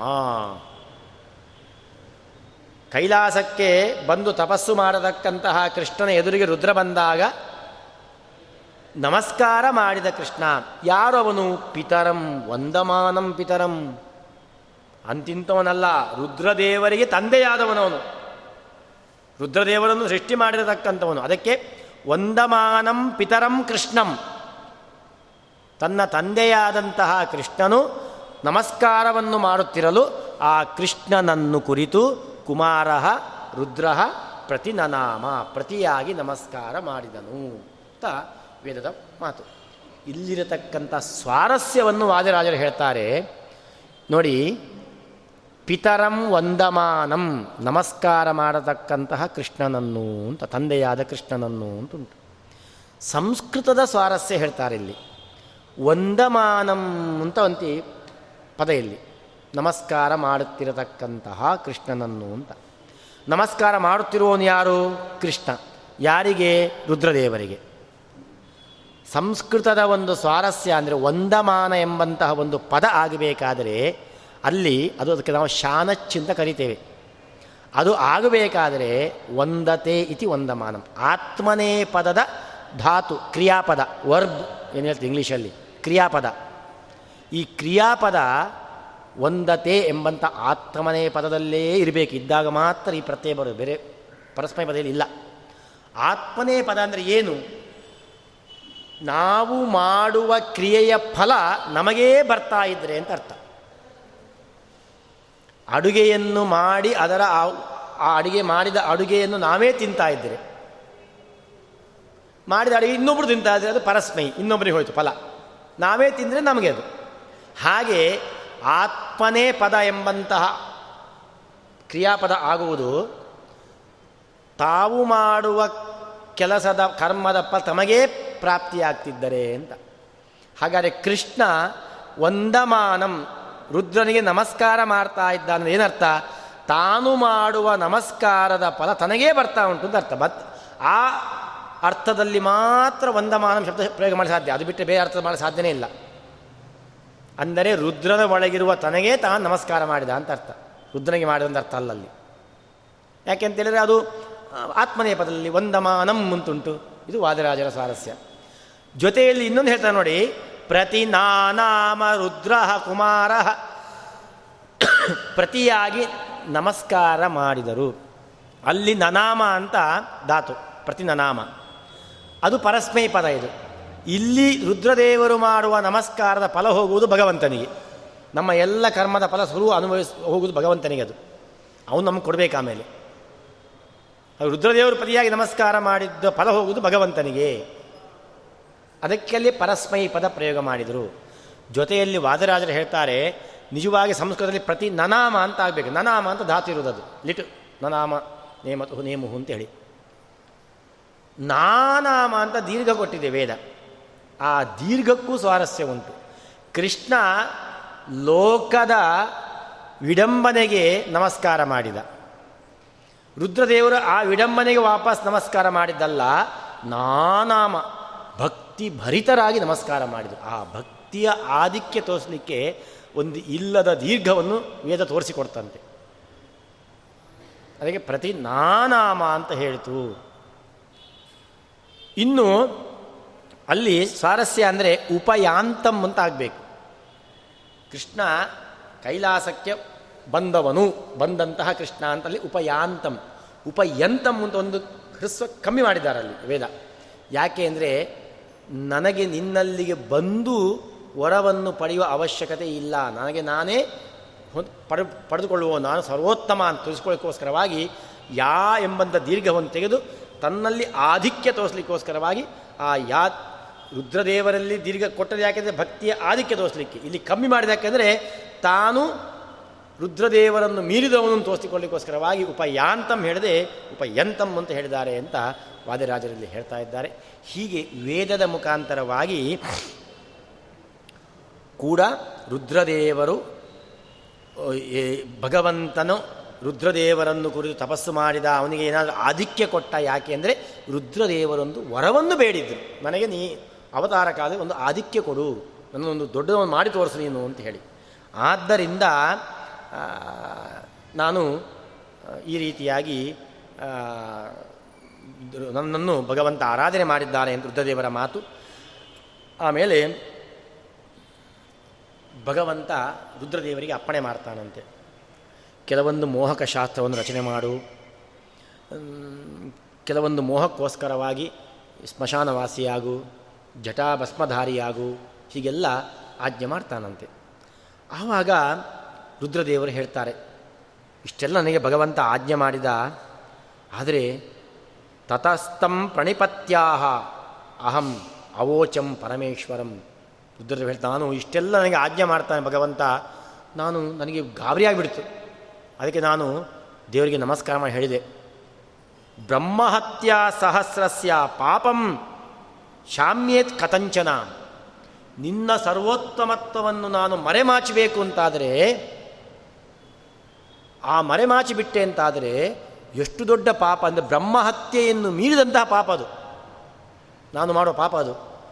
ಆ ಪಾಪಕ್ಕೆ ಶಮ, ಶಮನ ಹೇಗೆ? ಅದನ್ನು ಹೇಳು ನೀನು. ನ ಪುನಸ್ತದವಿಜ್ಞಾನಂ ಕಲ್ಪಕೋಟ ಶತೇರಪಿ ಆ ಪಾಪ ಕಲ್ಪಕೋಟಿ ಶತ, ಶತಕೋಟಿ ಕಲ್ಪಗಳು ಮುಗಿದರೂ ಕೂಡ ಪರಿಹಾರ ಮಾಡಿಸ ಅಂತಹ ಪಾಪ ಅದು. ಯಾಕೆಂದರೆ ಭಗವಂತನ ಸರ್ವೋತ್ತಮತ್ವವನ್ನು ಮರೆಮಾಚುವುದರ ಅಂತಿಂಥದ್ದದು. ಅಂತಹ ಪಾಪವನ್ನು ನಾನು ಹೇಗೆ ಪರಿಹಾರ ಮಾಡಿಕೊಳ್ಳಿ ಅಂತ ರುದ್ರದೇವರು ತನ್ಮೇ ಕಥೆಯ ಗೋವಿಂದ ಪ್ರಾಯಶ್ಚಿತ್ತಂ ಯದೀಚ್ಛಸಿ ತತ್ತ ಪ್ರಸನ್ನೋ ಭಗವಾನ್ ಅವೋಚತ್ ತತ್ವಮಾತ್ಮನಃ. ಹೀಗೆ ನಾನು ಕೇಳಿದಾಗ ಭಗವಂತ ನನಗೆ ದೊಡ್ಡ ಒಂದು ತತ್ವವನ್ನು ಬೋಧನೆ ಮಾಡಿದ. ನಾನು ಎಲ್ಲ ಪಾಪಗಳನ್ನು, ನಾನು ಮಾಡಿದ ಪಾಪಗಳನ್ನು ಪರಿಹಾರ ಮಾಡಿಕೊಳ್ಳಿಕ್ಕೆ ನನಗೆ ಭಗವಂತ ದೊಡ್ಡ ತತ್ವವನ್ನೇ ಬೋಧನೆ ಮಾಡಿದ. ತದ ಪ್ರಸನ್ನ ಭಗ ಪ್ರಸನ್ನ ಭಗವಾನ್ ಅವೋಚ ತತ್ವಮಾತ್ಮನಃ ಏನಾಹಂ ಅಧಿಕಸ್ತಸ್ಮಾನ್ ಅಭವಂ ನಗನಂದಿನಿ ತಮೇವ ತಪಸಾ ನಿತ್ಯಂ ಭಜಾಮಿ ಸ್ತೋಮಿ ಚಿಂತೆಯೇ ಹೀಗೆ ಅವನು ನನಗೆ ದೊಡ್ಡ ತತ್ವವನ್ನೇ ಉಪದೇಶ ಮಾಡಿದ್ದಾನೆ. ಆ ತತ್ವವನ್ನು ನಾನು ಕೇಳಿದ ಮೇಲೆ ನಾನು ಸದಾ ಕಾಲ ಅವನ ಚಿಂತನೆಯನ್ನು ಮಾಡ್ತಾ ಇರ್ತೇನೆ. ನಾನು ನೀನು ಹೇಳಿದ ಹಾಗೆ ಯಾಕೆ ಅಧಿಕನಾದೆ ಎಲ್ಲರಿಗಿಂತಲೂ? ಈ ವಿಷಯ ನಾನು ವರವನ್ನು ಪಡೆದದ್ದು. ಮತ್ತೆ ನನಗೆ ಅವನೇ ಆಜ್ಞೆ ಮಾಡಿದ್ದು. ತೋರಿಸ್ಕೋ ನೀನು ಅಧಿಕ ಅಂತ ಹೇಳಿ. ಮಾಂಚ ಗೋಪಯ ಏನ ಸ್ಯಾತ್ ಸೃಷ್ಟಿರೇಶೋತ್ತರೋತ್ತರ. ಭಗವಂತನ ಮಾತು ರುದ್ರದೇವರಿಗೆ, ನನ್ನನ್ನು ನೀನು ಮರೆಮಾಚು. ನೀನೇ ಸರ್ವತ್ವ ಹೇಳ್ಕೊ. ಯಾಕೆಂದರೆ ಸೃಷ್ಟಿ ಮುಂದುವರಿಬೇಕು. ಉತ್ತರೋತ್ತರ ಬೆಳೀತಾ ಹೋಗಬೇಕು. ಯಾವ ಕ್ರಮ, ವೇದ ಯಾವ ರೀತಿಯಾಗಿ ಸೃಷ್ಟಿಯ ಕ್ರಮವನ್ನು ಹೇಳ್ತಾ ಉಂಟು ಹಾಗೇ ಮುಂದುವರ್ಕೊಂಡು ಹೋಗಬೇಕು. ಅದು ಸತ್ಯಯುಗದ ಹಾಗೆ ನನ್ನನ್ನು ಮಾತ್ರ ಸರ್ವೋತ್ತಮ, ವಿಷ್ಣು ಮಾತ್ರ ಸರ್ವೋತ್ತಮ ತಿಳ್ಕೊಂಡು ಬಂತು ಅಂತಾದರೆ ಕಲಿಯುಗದಲ್ಲಿ ಸೃಷ್ಟಿ ಮುಂದುವರಿಯುವುದಿಲ್ಲ. ಕಲಿಯುಗದಲ್ಲಿ ಸೃಷ್ಟಿ ಮುಂದುವರಿಬೇಕು ಅಂತಾರೆ ರುದ್ರ ಸರ್ವೋತ್ತಮತ್ವವನ್ನು ಒಪ್ಪುವವರು ಕೂಡ ಬೇಕು. ಆವಾಗ ಮಾತ್ರ ಸೃಷ್ಟಿ ಮುಂದುಕೊಂಡು, ಮುಂದುವರಿಕೊಂಡು ಹೋಗ್ತದೆ. ಆದ್ದರಿಂದ ರುದ್ರ ಸರ್ವೋತ್ತಮತ್ವವನ್ನು ಪ್ರತಿಪಾದಿಸುವ ಹಾಗೆ ಮಾಡು. ಕೆಲವರು ವಿಷ್ಣು ಸರ್ವೋತ್ತಮ ಒಪ್ಪುವರು ಇರ್ತಾರೆ. ಅದು ಆ ರೀತಿಯಾಗಿ ಹೋಗ್ತಾ ಇರಲಿ ಅಂತ ಹೀಗೆ ಹೇಳ್ತಾರೆ. ಆದರೆ ರುದ್ರದೇವರು ಹೇಳ್ತಾರೆ ನನಗೆ ಮಾತ್ರ ಒಂದು, ನಾನು ಯಾಕೆ, ನಾನು ಇನ್ನೊಂದು ಸರ್ವತ್ತ ನಂಬಿದವನು ಅವರ ನಂಬಿಕೆ ಅವರ ಪ್ರಶ್ನೆ. ಅದಕ್ಕೆ ನಾವೇನು ಹೇಳಿಕ್ ಹೋಗುವುದಿಲ್ಲ ರುದ್ರರು ಹೇಳಿದ್ರೆ ನಾನು ನಂಬಿದ ತತ್ವವನ್ನು ನಾನು ಬಿಡಬಾರ್ದಲ್ವಾ? ಅದಕ್ಕೇನು ಪ್ರಾಯಶ್ಚಿತ್ತ ಅಂತ ಹೇಳಿದಾಗ, ಅದಕ್ಕೆ ನನ್ನ ತತ್ವವನ್ನು ತಿಳ್ಕುವಂಥ ತತ್ವೋಪದೇಶವನ್ನು ಮಾಡ್ತಾರೆ ಭಗವಂತ ಅಂತ ಹೀಗೆ ಹೇಳಿ, ಏನ ಅಹಂ ಅಧಿಕ ತಸ್ಮಾತ್ ಅಭವಂ ನಗನಂದಿನಿ. ಹೇ ಪಾರ್ವತಿ, ನಾನು ಈ ಕಾರಣದಿಂದ ನಾನು ಶ್ರೇಷ್ಠ ಅಂತ ಆದದ್ದು. ತಮೇವ ತಪಸಾ ನಿತ್ಯಂ ಭಜಾಮಿ ಸ್ತೋಮಿ ಚಿನ್ನಮಯೇ ನಾನು ಪ್ರತಿನಿತ್ಯ ಸ್ತೋತ್ರ ಮಾಡ್ತಿರೋದು ಯಾರನ್ನು ಅಂತ ಹೇಳಿದ್ರೆ, ಆ ಭಗವಂತನನ್ನು, ವಿಷ್ಣುವನ್ನು ಧ್ಯಾನ ಮಾಡ್ತಾ ಇರ್ತೇನೆ ನಾನು. ತೇನ ಅದ್ವಿತೀಯ ಮಹಿಮಾ ಜಗತ್ಪೂಜ್ಯೋಸ್ಮಿ ಪಾರ್ವತಿ. ಅವನ ಸ್ತೋತ್ರವನ್ನು ಮಾಡ್ತಾ ಇದ್ದೇನೆ. ಅವನ ಅನುಗ್ರಹದಿಂದ ನಾನು ರುದ್ರ, ನಾನು ರುದ್ರನಾಗಿ ಎಲ್ಲರಿಗೂ ಸರ್ವೋತ್ತಮನಾಗಿ ಮೆರಿತಾ ಇದ್ದೇನೆ ಅಂತ ರುದ್ರದೇವರು ಹೇಳ್ತಾ ಇದ್ದಾರೆ. ಹೀಗೆ ಹೇಳಿದ ಕೂಡಲೇ ಪಾರ್ವತಿ ಹೇಳ್ತಾಳೆ, ಅಯ್ಯೋ, ಇಷ್ಟೆಲ್ಲ ವಿಷಯ ಉಂಟು, ನಂಗೆ ಗೊತ್ತೇ ಇರಲಿಲ್ಲ. ಹಾಗ ನನಗೂ ನಿನ್ನ ಹಾಗೆ ಜ್ಞಾನ ಬರಬೇಕು. ನನಗೆ ಈ ಎಲ್ಲ ಗೊಂದಲ ಹೋಗಬೇಕು. ನಿನ್ನ ಹಾಗೆ ಜ್ಞಾನ ಬರ, ಅದನ್ನು ಉಪದೇಶ ಮಾಡಿ ನನಗೆ. ನೀನೇನು ಜಪ ಮಾಡ್ತೀಯೋ, ತಪಸ್ಸು ಮಾಡ್ತೀಯೋ, ನನಗೂ ಅದನ್ನು ಉಪದೇಶ ನಾನು ತಪಸ್ಸು ಮಾಡ್ತೀನಿ, ಅದನ್ನು ಜಪ ಮಾಡ್ತೇನೆ ನಾನು. ನನಗೂ ಉಪದೇಶ ಮಾಡು ಅಂತ ಹೇಳ್ತಾಳವಳು ತನ್ಮೇ ಕಥೆಯ ದೇವೇಶ, ಯಥಾಹಮಪಿ ಶಂಕರ, ಸರ್ವೇಶ್ವರಿ ನಿರುಪಮ ತಪಸ್ಯಾಂ ಸದೃಶಿ ಪ್ರಭೋ. ನೀನು ಸರ್ವೇಶ್ವರ ಅಲ್ವಾ? ನಾನು ಸರ್ವೇಶ್ವರಿ ಆಗ್ತೇನೆ. ಅದಕ್ಕೆ ಬೇಕಾದ ಉಪಾಯವನ್ನು ಹೇಳು ನೀನು. ಅಂತ ಹೀಗೆ ಹೇಳ್ತಾನೆ. ಆವಾಗ ನೋಡಿ, ಈ ರುದ್ರದೇವರು ಸರ್ವೇಶ್ವರ ಅಂತ ಕರೆಸ್ಕೊಳ್ಳುವುದು ಅಂದರೆ ಸಾಲ ಸುಲಭ ಅಲ್ಲ, ಸಾಮಾನ್ಯ ಅಲ್ಲ. ರುದ್ರ ಸರ್ವೋತ್ತಮತ್ವವನ್ನು ಹೇಳ್ತಾರೆ ಶೈವರು. ಅವರು ಎಷ್ಟು ಚೆನ್ನಾಗಿ ಪ್ರತಿಪಾದನೆ ಮಾಡ್ತಾರೆ ಸುಮ್ಮನೆ ಅಲ್ಲ. ನಾವೇನು ಹೇಳ್ಬೋದು, ಅವೇನು ಹೇಳ್ತಾರೆ ಹಾಗೆ ಅಂತ. ಅವರಲ್ಲೂ ಒಂದು ತತ್ವ ಇದೆ. ಅವರಲ್ಲೂ ಒಂದು ವಿಶೇಷವಾದ ತತ್ವ ಇದೆ. ಅಂತಹ ತತ್ವ, ಅಂತಹ ಪ್ರತಿಪಾದನೆ ರುದ್ರದೇವರಿಗೆ ಅಂತಹ ಸ್ಥಾನ ಸಿಗಬೇಕು ಅಂತಾದರೆ ಅವರು ಎಷ್ಟು ತಪಸ್ಸು ಮಾಡಿದ್ದರು ಭಗವಂತನ ಅನುಗ್ರಹ ಅದು. ಉನ್ನತ ಸ್ಥಾನ ಸಿಗಬೇಕು ಅಂತಾದರೆ ಅದಕ್ಕೂ ಭಗವಂತನ ಅನುಗ್ರಹ ಬೇಕು. ಅವರು ತಾನು ಅಷ್ಟು ಉನ್ನತ ಸ್ಥಾನಕ್ಕೆ ಹೋದಾಗ ಅವರು ಯಾಕೆ ತಪಸ್ಸು ಮಾಡ್ತಾ ಇದ್ದಾರೆ ಅಂತ ಹೇಳಿದರೆ, ಕೆಲವೊಮ್ಮೆ ಅಷ್ಟು ಉನ್ನತ ಸ್ಥಾನಕ್ಕೆ ಹೋದಾಗ ನಮಗೂ ತ ತಿರುಗಿ ಬಿಡ್ತದೆ ನಾನೇ ದೊಡ್ಡವನು ಅಂತ. ಔನತ್ಯವನ್ನು ಕೊಟ್ಟಿರ್ತಾನೆ ಭಗವಂತ. ಅದೇ ಕೊಟ್ಟವನ ಬಗ್ಗೆ ನಮಗೆ ನೆನಪು ಹೋಗಿಬಿಡ್ತದೆ. ರುದ್ರದೇವರಿಗೆ ಹಾಗಿದೆ ಹೀಗೆ ಎರಡು ಸಹ ಪ್ರಸಂಗ. ರಾವಣನ ಸಂಹಾರ ರಾಮ ಮಾಡ್ತಾನೆ. ಆವಾಗ ಅಲ್ಲಿಗೆ ಬ್ರಹ್ಮದೇವರು ಬರ್ತಾರೆ. ರುದ್ರದೇವರು ಬರ್ತಾರೆ. ಬ್ರಹ್ಮದೇವರು ಬಂದು ರಾವಣನಿಗೆ ಬ್ರಹ್ಮನೂ ವರ ಕೊಟ್ಟಿದ್ದ, ರುದ್ರನೂ ವರ ಕೊಟ್ಟಿದ್ದ. ಬ್ರಹ್ಮನನ್ನು ಆರಾಧನೆ ಮಾಡಿ, ಬ್ರಹ್ಮನ ಭಕ್ತನೂ ಹೌದು ರಾವಣ. ರುದ್ರನ ಭಕ್ತನು ಹೌದು. ರುದ್ರನ ಪರಮಭಕ್ತವನು. ಬ್ರಹ್ಮದೇವರು ಬಂದವರು ನನ್ನ ಭಕ್ತನನ್ನು ಯಾಕೆ ಕೊಂದೆ ಅಂತ ರಾಮನನ್ನು ಪ್ರಶ್ನೆ ಮಾಡಲಿಲ್ಲ. ಜಿತಂತೆ ಪುಂಡರೀಕಾಕ್ಷ ಜಿತಂ ಜಿತಂ ಅಂತೇಳಿ ಭಗವಂತನನ್ನು ಸ್ತೋತ್ರ ಮಾಡ್ತಾರೆ ಬ್ರಹ್ಮದೇವರಲ್ಲಿ. ಆದರೆ ರುದ್ರದೇವರು ಸಿಟ್ಟು ಬರ್ತದಂತೆ. ನನ್ನ ಭಕ್ತನನ್ನು ನೀನು ಸಂಹಾರ ಮಾಡಿದ್ದಿ, ನಿನಗೆ ಎಷ್ಟು ದೊಡ್ಡ ಅಹಂಕಾರ ಬಂದಿದೆ ಹಾಗಾದರೆ ನನ್ನ ಭಕ್ತನ ಸಂಹಾರ ಮಾಡ್ತೀನಿ ನೀನು. ಬಾ ನನ್ನೊಟ್ಟಿಗೆ ಯುದ್ಧ ಮಾಡು ಅಂತ ಹೇಳ್ತಾರೆ ರಾಮದೇವರಿಗೆ, ರುದ್ರದೇವರು. ಹೌದಾ? ಆಯ್ತಪ್ಪ ಅಂತ ರಾಮದೇವರು ಧನುಸ್ಸಿಗೆ, ಆ ಬಿಲ್ಲನ್ನು ಬಿಲ್ಲಿಗೆ ಹಗ್ಗವನ್ನು ಕಟ್ಟಿ ಒಂದು ಠೇಂಕಾರ ಮಾಡ್ತಾರೆ. ಏನು ಮಾಡೋಲ್ಲ ಎದ್ದು ಒಂದು ಶಬ್ದ ಮಾಡ್ತಾರೆ. ಆ ಠೇಂಕಾರಕ್ಕೆ ರುದ್ರದೇವರು ಮೂರ್ಛೆ ತಪ್ಪಿ ಬಿದ್ದು ಬಿಡ್ತಾರಂತೆ. ಆಮೇಲೆ ಎದ್ದು ಸ್ತೋತ್ರ ಮಾಡ್ತಾರೆ. ದೇವರೇ, ತಪ್ಪಾಯಿತು. ನನಗೆ ಮಧ್ಯೆ ಮಧ್ಯೆ ಒಂದು ಸ್ವಲ್ಪ ಸ್ವಲ್ಪ ಅಜ್ಞಾನ ಬರ್ತಾ ಇರ್ತದೆ. ಸ್ವಲ್ಪ ಯಾಕೆಂದರೆ ನೀನು ದೊಡ್ಡ ಸ್ಥಾನ ಕೊಟ್ಟು ಬಿಟ್ಟಿದ್ದೀನಿ ನನಗೆ ನೀನು. ಆ ಸ್ಥಾನದ ಒಂದು ಮಹಿಮೆ. ಯಾರೇ ಆಗಲಿ, ಆ ಸ್ಥಾನದ ಮಹಿಮೆ, ಸ್ಥಾನಕ್ಕೆ ಏರಿದ ಕೂಡಲೇ ಅದು ಆಟೋಮೆಟಿಕ್ ಬಂದುಬಿಡ್ತದೆ ಅದು. ಯಾಕೆಂದರೆ ನಮ್ಮಲ್ಲೊಂದು ಮಾತುಂಟು. ಮನುಷ್ಯನನ್ನು ಹಾಳು ಮಾಡೋದು ಒಂದೇ ಅಂತೆ, ನಮಸ್ಕಾರ. ತುಂಬ ಹಾಳು ಮಾಡ್ತದಂತೆ. ನಾನು ಹೋಗ್ತಾ ಇರಬೇಕಾದ್ರೆ ವಯಸ್ಸಾದವರು, ಅವರು ಇವರೆಲ್ಲ ನಮಸ್ಕಾರ ಮಾಡಿಬಿಡ್ತಾರೆ. ಏನೋ ನನ್ನಲ್ಲಿ ಬಂದುಬಿಟ್ಟಿದೆ, ಏನೋ ಅದ್ಭುತ ಶಕ್ತಿ ಇದೆ ಅಂತೇಳಿ ಅಹಂಕಾರ ಇರ್ಬಿಡ್ತದೆ ನಮಗೆ. ಹಾಗಾಗಿ ನಮಸ್ಕಾರ ಮಾಡುವವರು ಜಾಸ್ತಿ ಆದಷ್ಟು ಅಹಂಕಾರ ಜಾಸ್ತಿ ಆಗ್ತಾ ಹೋಗ್ತದಂತೆ. ಹಾಗಾಗಿ ರುದ್ರದೇವರಿಗೂ ಕೆಲವೊಮ್ಮೆ ಅಜ್ಞಾನ ಬಂದುಬಿಡ್ತದೆ. ನಾನೇ ಸರ್ವತ್ತು ನಾನೇ ಶ್ರೇಷ್ಠ ಅಂತ. ಆದರೆ ಭಗವಂತ ನೋಡಿ ಭಗವಂತನ ಒಂದು ದೊಡ್ಡ ಗುಣ ಅಂದರೆ ಯಾವ ಸಜ್ಜನರೋ ಅವರಿಗೆ ಆ ಇಂದ್ರನಿಗೆ, ರುದ್ರನಿಗೆ ಹಾಗೆ ಅಜ್ಞಾನ ಬಂದಾಗ ಒಂದು ಪ್ರಸಂಗ ನಿರ್ಮಾಣ ಮಾಡಿ, ಅವರ ಅಜ್ಞಾನ ಹೋಗುವ ಹಾಗೆ ಮಾಡಿ ಮತ್ತೆ ಅವರಿಗೆ ಅನುಗ್ರಹ ಮಾಡ್ತಾನೆ. ದುಷ್ಟರಿಗೆ ಅಜ್ಞಾನ ಹೋಗ್ಲಿಕ್ಕದಲ್ಲ ಅವರಿಗೆ ಇನ್ನೂ ಅಜ್ಞಾನ ಜಾಸ್ತಿ ಆಗುವಾಗ ಮಾಡ್ತಾನೆ. ಸಜ್ಜನರಿಗೆ ಹಾಗಲ್ಲ, ಅಜ್ಞಾನ ಬಂದರೆ ಅದನ್ನು ನಾಶ ಮಾಡ್ತಾನೆ ಭಗವಂತ. ನಾಶ ಮಾಡಿ ಅವನಿಗೇನಾಗಬೇಕಾದ್ದಿಲ್ಲ, ಕರುಣೆಯಿಂದ ಅನುಗ್ರಹ ಮಾಡಲಿಕ್ಕೋಸ್ಕರವಾಗಿ ಮಾಡ್ತಾನೆ. ಹಾಗೆ ರುದ್ರದೇವರಿಗೆ ಇಂತಹ ಅಜ್ಞಾನ ಬಂದಾಗ ಆ ಅಜ್ಞಾನವನ್ನು ಈ ತರಹ ನಾಶ ಮಾಡ್ತಾನೆ. ರುದ್ರದೇವರು ಸ್ತೋತ್ರ ಮಾಡ್ತಾ ದೇವರೇ, ಎಂದೆಂದಿಗೂ ನನಗೆ ನಿನ್ನ ಸರ್ವೋತ್ತಮತ್ವದ ಬಗ್ಗೆ ಇನ್ನು ಮುಂದೆ ಅಜ್ಞಾನ ಬರದ ಹಾಗೆ ಒಂದು ಅನುಗ್ರಹ ಮಾಡಪ್ಪ, ಸಾಕು ಅಂತ ಹೇಳ್ತಾರಂತೆ. ಅದಕ್ಕೆ ತೈಲಧಾರೆಯಂತೆ ಹರಿಯಲ್ಲಿ ಮನಸ್ಸು ಕೊಡೋ ಶಂಭೋ ಅಂತ ದಾಸರು ಹೇಳಿದ್ದು. ಜ್ಞಾನಂ ಮಹೇಶ್ವರಾದಿಚ್ಛೇತ್ ಅಂತ ಹೇಳಿದ್ದು. ಸದಾಕಾಲ ಒಳ್ಳೆಯ ತತ್ವಜ್ಞಾನವನ್ನು ಕೊಡತಕ್ಕಂತಹ ವ್ಯಕ್ತಿ ರುದ್ರದೇವರು, ದೊಡ್ಡ ಜ್ಞಾನಿ.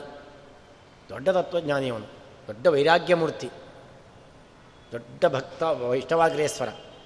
ಹೀಗೆ ಅವರು ಅಷ್ಟು ದೊಡ್ಡ ಸ್ಥಾನವನ್ನು ಏರಿದರೂ ಕೂಡ ಆಗಾಗ್ಗೆ ಕೆಲವೊಮ್ಮೆ ಅವರು ಅಜ್ಞಾನದಿಂದ ಕೆಳಗೆ ಬಿದ್ದಾಗ ಭಗವಂತ ಅವರನ್ನು ಉದ್ಧಾರ ಮಾಡುವುದು ಯಾಕೆ ಅಂದರೆ ಸದಾಕಾಲ ಈ ಜಪವನ್ನು ಮಾಡ್ತಾ ಇರ್ತಾರೆ ಅವರು.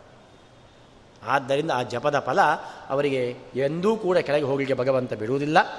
ತಸ್ತೇನ ಅದ್ವಿತೀಯ ಮಹಿಮಾ ಜಗತ್ಪೂಜ್ಯೋಸ್ಮಿ ಭಗವಂತನ ಅನುಗ್ರಹ ನಾನು ಜಗತ್ಪೂಜ್ಯನಾಗಿದ್ದೇನೆ ಅಂತ ಹೇಳ್ತಾರೆ. ಆದ್ದರಿಂದ ಅಂತಹ ರುದ್ರದೇವರ ಅನುಗ್ರಹ ಮಾಧ್ವರಾಗಲಿ ವೈಷ್ಣವರಾಗಲಿ, ಶೈವರಾಗಲಿ, ಯಾರೇ ಆಗಲಿ, ಅವರು ರುದ್ರದೇವರ ಆರಾಧನೆಯನ್ನು ಮಾಡಿದಾಗ ರುದ್ರನಿಂದ ಪಡೆಯತಕ್ಕಂಥ ಅನುಗ್ರಹವನ್ನು ಪಡೆದೇ ಪಡೆಯುತ್ತಾರೆ. ಹಾಗಾಗಿ ರುದ್ರನ ವಿಶೇಷತೆ ಎಂಬತಕ್ಕಂಥದ್ದು ಉಂಟೇ ಉಂಟು. ಅದಕ್ಕೆ ಅವಳು ಕೇಳ್ತಾಳೆ, ಪಾರ್ವತಿ, ನನಗೂ ಕೂಡ ಆ ಮಂತ್ರವನ್ನು ಹೇಳು, ನೀನು ಉಪದೇಶ ಮಾಡು ಅಂತ ಕೇಳ್ತಾಳೆ. ಸ್ವಾರಸ್ಯ ಅಂದರೆ ನಾವೆಲ್ಲ ಭೀಷ್ಮಾಚಾರ್ಯರು ಮಾಡಿದಂತಹ ವಿಷ್ಣು ಸಹಸ್ರನಾಮವನ್ನು ನಾವು ಕೇಳ್ತೇವೆ. ಅದೇ ಇಷ್ಟು ಈಗೆಲ್ಲ ನಾವು ಪಾರಾಯಣ ಮಾಡುವುದು ಪದ್ಮಪುರಾಣದಲ್ಲಿ ರುದ್ರದೇವರು ಹೇಳಿದಂಥ ವಿಷ್ಣು ಸಹಸ್ರನಾಮ ಒಂದಿದೆ ಬಹಳ ಚೆನ್ನಾಗಿದೆ ಅದು. ಬಹಳ ಸ್ವಾರಸ್ಯಕರವಾಗಿರತಕ್ಕಂಥದ್ದು. ಆದರೆ ಅದನ್ನು ನಾನು ಪ್ರವಚನ ಮಾಡಲಿಕ್ಕೆ ಕೂತರೆ ಅದಕ್ಕೆ ಒಂದು ಒಂದು ವಾರ ಅದೇ ಬೇಕಾಗ್ತದೆ. ರುದ್ರದೇವರು ಪಾರ್ವತೀದೇವಿಗೆ ಹೇಳಿದಂತಹ ಸಹಸ್ರನಾಮ, ಅದನ್ನು ಅವರು ಜಪ ಮಾಡುವುದು ಸದಾಕಾಲ ರುದ್ರದೇವರು, ಆ ವಿಷ್ಣು ಸಹಸ್ರನಾಮ. ವಾಸುದೇವ ಸಹಸ್ರನಾಮ ಅಂತ ಅದಕ್ಕೆ ಇದೊಂದು ಹೆಸರು. ಅಂತಹ ಸಹಸ್ರನಾಮವನ್ನು ಅವರು ವಾಸುದೇವ ಪರಂಬ್ರಹ್ಮೇತಿ ಹೃದಯಂ ಅಂತ ಹೇಳಿ ಅದನ್ನು ಹೇಳಿಕೊಂಡು ಬಹಳ ಸುಂದರವಾಗಿರತಕ್ಕಂಥ ಅದು ಶ್ರೀನಿವಾಸ ಜಗನ್ನಾಥಂ, ಶ್ರೀನಿವಾಸಂ ಜಗನ್ನಾಥಂ ತದಸ್ತೋತ್ರ ಪಡೆಯ ಸುದೀಹಿ ಅಂತೇಳಿ ಸ್ಟಾರ್ಟ್ ಆಗೋದದು ವಾಸುದೇವ, ಈಗೆಲ್ಲ ಪ್ರಸಿದ್ಧ ಇರೋದು ವಿಷ್ಣು ಸಹಸ್ರನಾಮ ಅಂತಲ್ಲ ಇದಕ್ಕೆ, ವಾಸುದೇವ ಸಹಸ್ರನಾಮ ಅಂತ ಹೆಸರು ಅದಕ್ಕೆ. ಯಾಕೆಂದರೆ ವಾಸುದೇವ ಪರಂ ಬ್ರಹ್ಮ, ಪರಮಾತ್ಮ ಪರಾತ್ಪರ, ಪರಂ ಧಾಮ ಪರಂ ಜ್ಯೋತಿ ವಾಸುದೇವ ಎಂಬ ಪದದಿಂದ ಪ್ರಾರಂಭವಾಗ್ತದೆ ಅದು ಆದ್ದರಿಂದ ವಾಸುದೇವ ಸಹಸ್ರನಾಮವೂ ಹೌದು, ರುದ್ರಕೃತವಾದಂತಹ ವಿಷ್ಣು ಸಹಸ್ರನಾಮವೂ ಹೌದು ಇದು. ಹೀಗೆ ಇಂತಹ ಇದಕ್ಕೆ ವಿಷ್ಣು ಸಹಸ್ರನಾಮ ಅಂತ ಪದ್ಮಪುರಾಣದಲ್ಲಿ ವ್ಯವಹಾರ ಮಾಡ್ತಾರೆ. ಹೀಗೆ ರುದ್ರದೇವರು ಸಹಸ್ರನಾಮವನ್ನು ಇಲ್ಲಿ ಹೇಳ್ತಾರೆ. ಬಹಳ ಒಳ್ಳೊಳ್ಳೆ ಭಗವಂತನ ವಿಶೇಷಣಗಳುಂಟು. ಅದು ಇದೊಂದು ಹೇಗೆ ವಿಷ್ಣು ಸಹಸ್ರನಾಮ ಎಂಬುದು ಭಗವಂತನ ಸಾವಿರ ವ್ಯೂಹಾತ್ಮಕವಾದದ್ದು, ಹಾಗೆ ವಾಸುದೇವ ವ್ಯೂಹಾತ್ಮಕ ಸಾವಿರ ಸಹಸ್ರ ವ್ಯೂಹಾತ್ಮಕವಾಗಿರತಕ್ಕಂಥದ್ದು ನಾಮ ಇದು. ಹಾಗಾಗಿ ಅಂತಹ ಪರಮಶ್ರೇಷ್ಠವಾಗಿರತಕ್ಕಂತಹ ನಾಮ.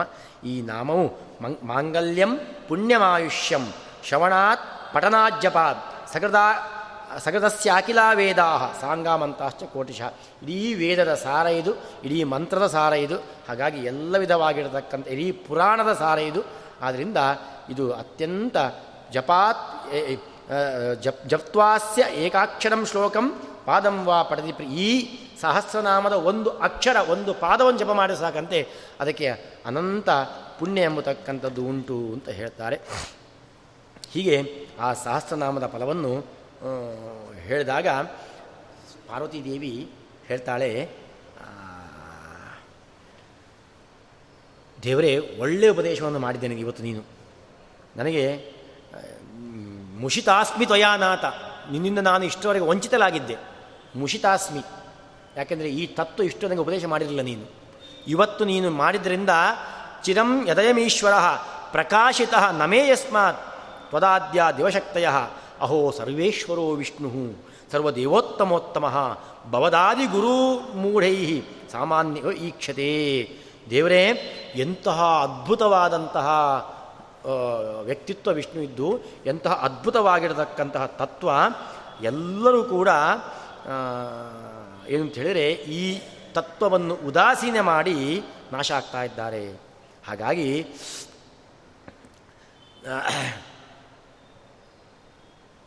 ಸರ್ವೇಶ್ವರ. ಆದಿಗುರುವಾದಂತಹ ವಿಷ್ಣುವನ್ನು ಜನರು ಮೂಢರಾಗಿ ಸಾಮಾನ್ಯರಂತೆ ನೋಡ್ತಾ ಇದ್ದಾರೆ. ಇದು ಬಹಳ ದುರಂತ ಅಂತ ಪಾರ್ವತಿ ಹೇಳ್ತಾಳೆ.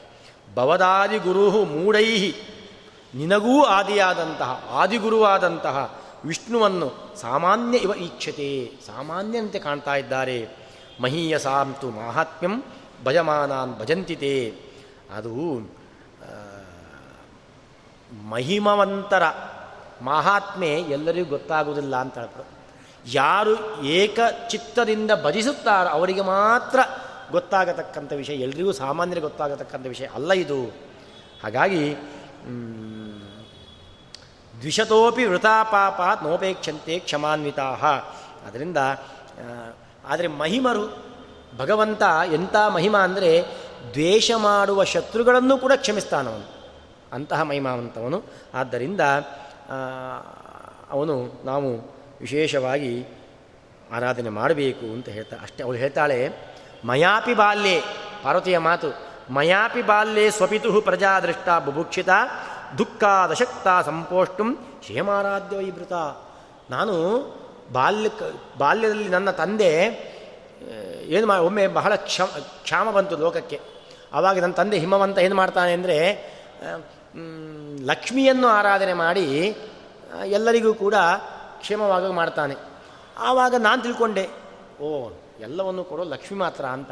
ಆಮೇಲೆ ಗೊತ್ತಾಯ್ತು ಈಗ ನನಗೆ ಲಕ್ಷ್ಮಿಗೂ ಒಡೆಯನಾದ ಭಗವಂತನಿಂದಾಗಿ ಈ ಎಲ್ಲ ಸಂಪತ್ತು ಪ್ರಾಪ್ತಿಯಾಗಿದೆ ಅಂತ. ನಮಗೆಲ್ಲ ಆವಾಗ ಅಂದಾಜಿರಲಿಲ್ಲ ಅಂತ ಹೇಳ್ತಾಳೆ ಅವಳು. ಹಾಗಾಗಿ ತಯಾ ಸನ್ನಿಹಿತಾಭ್ಯಶ್ಚ ಪ್ರಜಾಭ್ಯೋ ಭವದಾದಯ. ಅವಳಲ್ಲೂ ಸನ್ನಿಹಿತನಾಗಿರ್ತಕ್ಕಂಥ ಭಗವಂತನೇ ಇದೆಲ್ಲವನ್ನೂ ಕೂಡ ಕೊಡತಕ್ಕಂಥವನು ಅಂತ ನನಗೆ ಈವಾಗ ಗೊತ್ತಾಗಿದೆ. ಆದ್ದರಿಂದ ವಶಗ ಕಮಲಾಯಸ್ಯ ತೆಕ್ವಾ ತ್ವಮಪಿ ಶಂಕರ. ಆದ್ದರಿಂದ ಕಮಲೆಯನ್ನೂ ವಶವನ್ನು, ಕಮಲೆಯೂ ವಶ ಮಾಡಿಕೊಂಡಂಥ ಶಕ್ತಿ ಏನಿದೆ, ಅವನೇ ಎಲ್ಲರಿಗೂ ಕೂಡ ರಕ್ಷಕ. ಈ ವಿಷ್ಣುವಿಗೆ ಅವಳು ಹೇಳ್ತಾಳೆ ಇವನಿಗೆ ಸಾವಿಲ್ಲ, ಹುಟ್ಟಿಲ್ಲ ಹೊಂದಬೇಕಾದದ್ದು ಏನೂ ಇಲ್ಲ ಅವನಿಗೆ, ಪಡೆಯಬೇಕಾದದ್ದು ಏನೂ ಇಲ್ಲ. ಆದ್ದರಿಂದ ಯಾವ ದೋಷಗಳು ಅವನಲ್ಲಿ ಇಲ್ಲ. ಅಂತಹ ವಿಷ್ಣುವನ್ನು ಸದಾಕಾಲ ನಾನೂ ಇನ್ನು ಮುಂದೆ ಪಠನ ಮಾಡ್ತೇನೆ. ಈ ವಾಸುದೇವ ಸಹಸ್ರನಾಮವನ್ನು, ವಿಷ್ಣು ಸಹಸ್ರನಾಮವನ್ನು, ವಿಷ್ಣೋ ಸಹಸ್ರನಾಮೈತದ್ ಪ್ರತ್ಯಹಂ ವೃಷಭಧ್ವಜ, ನಾಮ್ನೇಕೇನದು ಏನಸ್ಯ ತತ್ಫಲಂ ಬುರುಹಿಮೇ ಪ್ರಭು. ನಾನು ಈ ಇದನ್ನು ಸದಾಕಾಲ ಪಠನ ಮಾಡ್ತೇನೆ. ಆದರೆ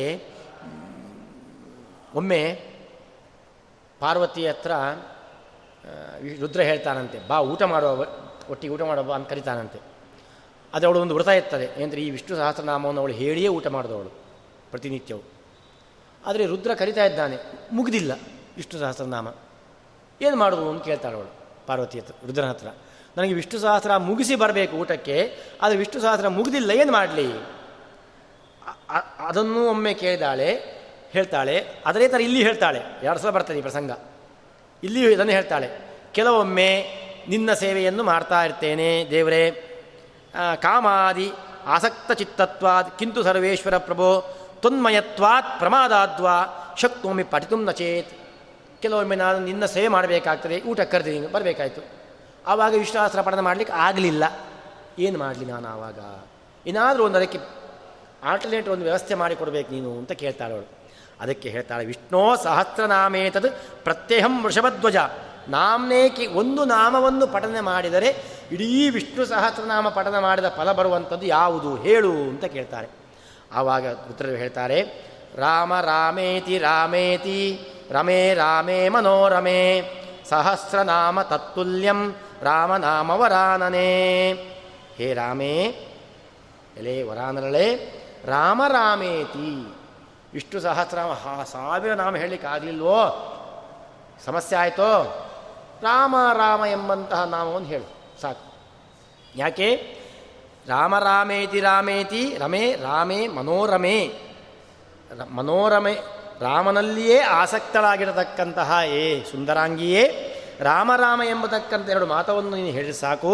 ಸಹಸ್ರ ರಾಮ ತತ್ತುಲ್ಯಂ ರಾಮನಾಮವರಾನೇ ಆ ರಾಮನಾಮ ಎಂಬತಕ್ಕಂಥದ್ದು ಸಾವಿರ, ವಿಷ್ಣು ಸಾವಿರ ನಾಮಕ್ಕೆ ಸಹಮಾನವಾಗಿರತಕ್ಕಂತಹ ಮಾಮ ಅದು ಅಂತಹ ಶ್ರೇಷ್ಠತೆ ಆ ರಾಮನಾಮಕ್ಕೆ ಉಂಟು ಅಂತ ರುದ್ರದೇವ ಹೇಳ್ತಾರೆ. ರುದ್ರದೇವರ ಈ ರಾಮನಾಮದ ಒಂದು ವಿಶೇಷತೆ ತುಂಬ ಚೆನ್ನಾಗಿದೆ. ವಾದಿರಾಜರು ಹೇಳ್ತಾರೆ ಅವನು ರಾಮ ಎಂಬತಕ್ಕ ನಾಮವನ್ನು ಯಾಕೆ ಅವರು ಹೇಳ್ತಾರೆ? ಅದರ ಬಗ್ಗೆ ಎಲ್ಲ ನಾವು ನಾಳೆ ತಿಳ್ಕೊಳ್ಳೋಣ. ಆ ರಾಮನಾಮದ ಬಗ್ಗೆ ಕಾಶಿಯಲ್ಲಿ, ಆ ಕಾಶಿ ಕ್ಷೇತ್ರದ ಮಹಿಮೆ ಅದಕ್ಕೆ ಯಾಕೆ ಅಂತ ವಿಶಿಷ್ಟತೆ ಬಂತು? ರುದ್ರದೇವರದ ವಿಶೇಷ ಏನೆಂಬುದನ್ನೆಲ್ಲ ನಾ ತಿಳ್ಕೊಂಡ ಪದ್ಮಪುರಾಣದಲ್ಲಿ ಈ ತರಹ ರುದ್ರದೇವರು ವರ್ಣನೆ ಮಾಡಿದಂತಹ ಸು ಇಷ್ಟು ಸರ್ವೋತ್ತಮತ್ವದ ಬಗ್ಗೆ ಬೇಕಾದಷ್ಟು ಇದೆ ಆದ್ದರಿಂದ ರುದ್ರದೇವರು ದೊಡ್ಡ ವ್ಯಕ್ತಿತ್ವದ, ದೊಡ್ಡ ತತ್ವದೇವತೆ, ಮನೋಭಿಮಾನಿ ದೇವತೆಯವರು, ಜ್ಞಾನಾಭಿಮಾನಿ ದೇವತೆಯವರು, ಅವರ ಅನುಗ್ರಹ ನಮಗೆ ಸದಾ ಕಾಲ ಬೇಕು. ಅದರಿಂದ ಭಗವಂತನ ಅನುಗ್ರಹ ಎಂಬತಕ್ಕಂಥದ್ದು ಆಗ್ತದೆ ಎಂಬುದನ್ನು ಈ ಶಿವರಾತ್ರಿಯ ಶುಭ ಸಂದರ್ಭದಲ್ಲಿ ನಾವು ತಿಳ್ಕೊಳ್ಳೋಣ ಅಂತ ಹೇಳ್ತಾ ಇವತ್ತಿನ ಪ್ರವಚನ ಮುಗಿಸ್ತೇನೆ. ಶ್ರೀಕೃಷ್ಣ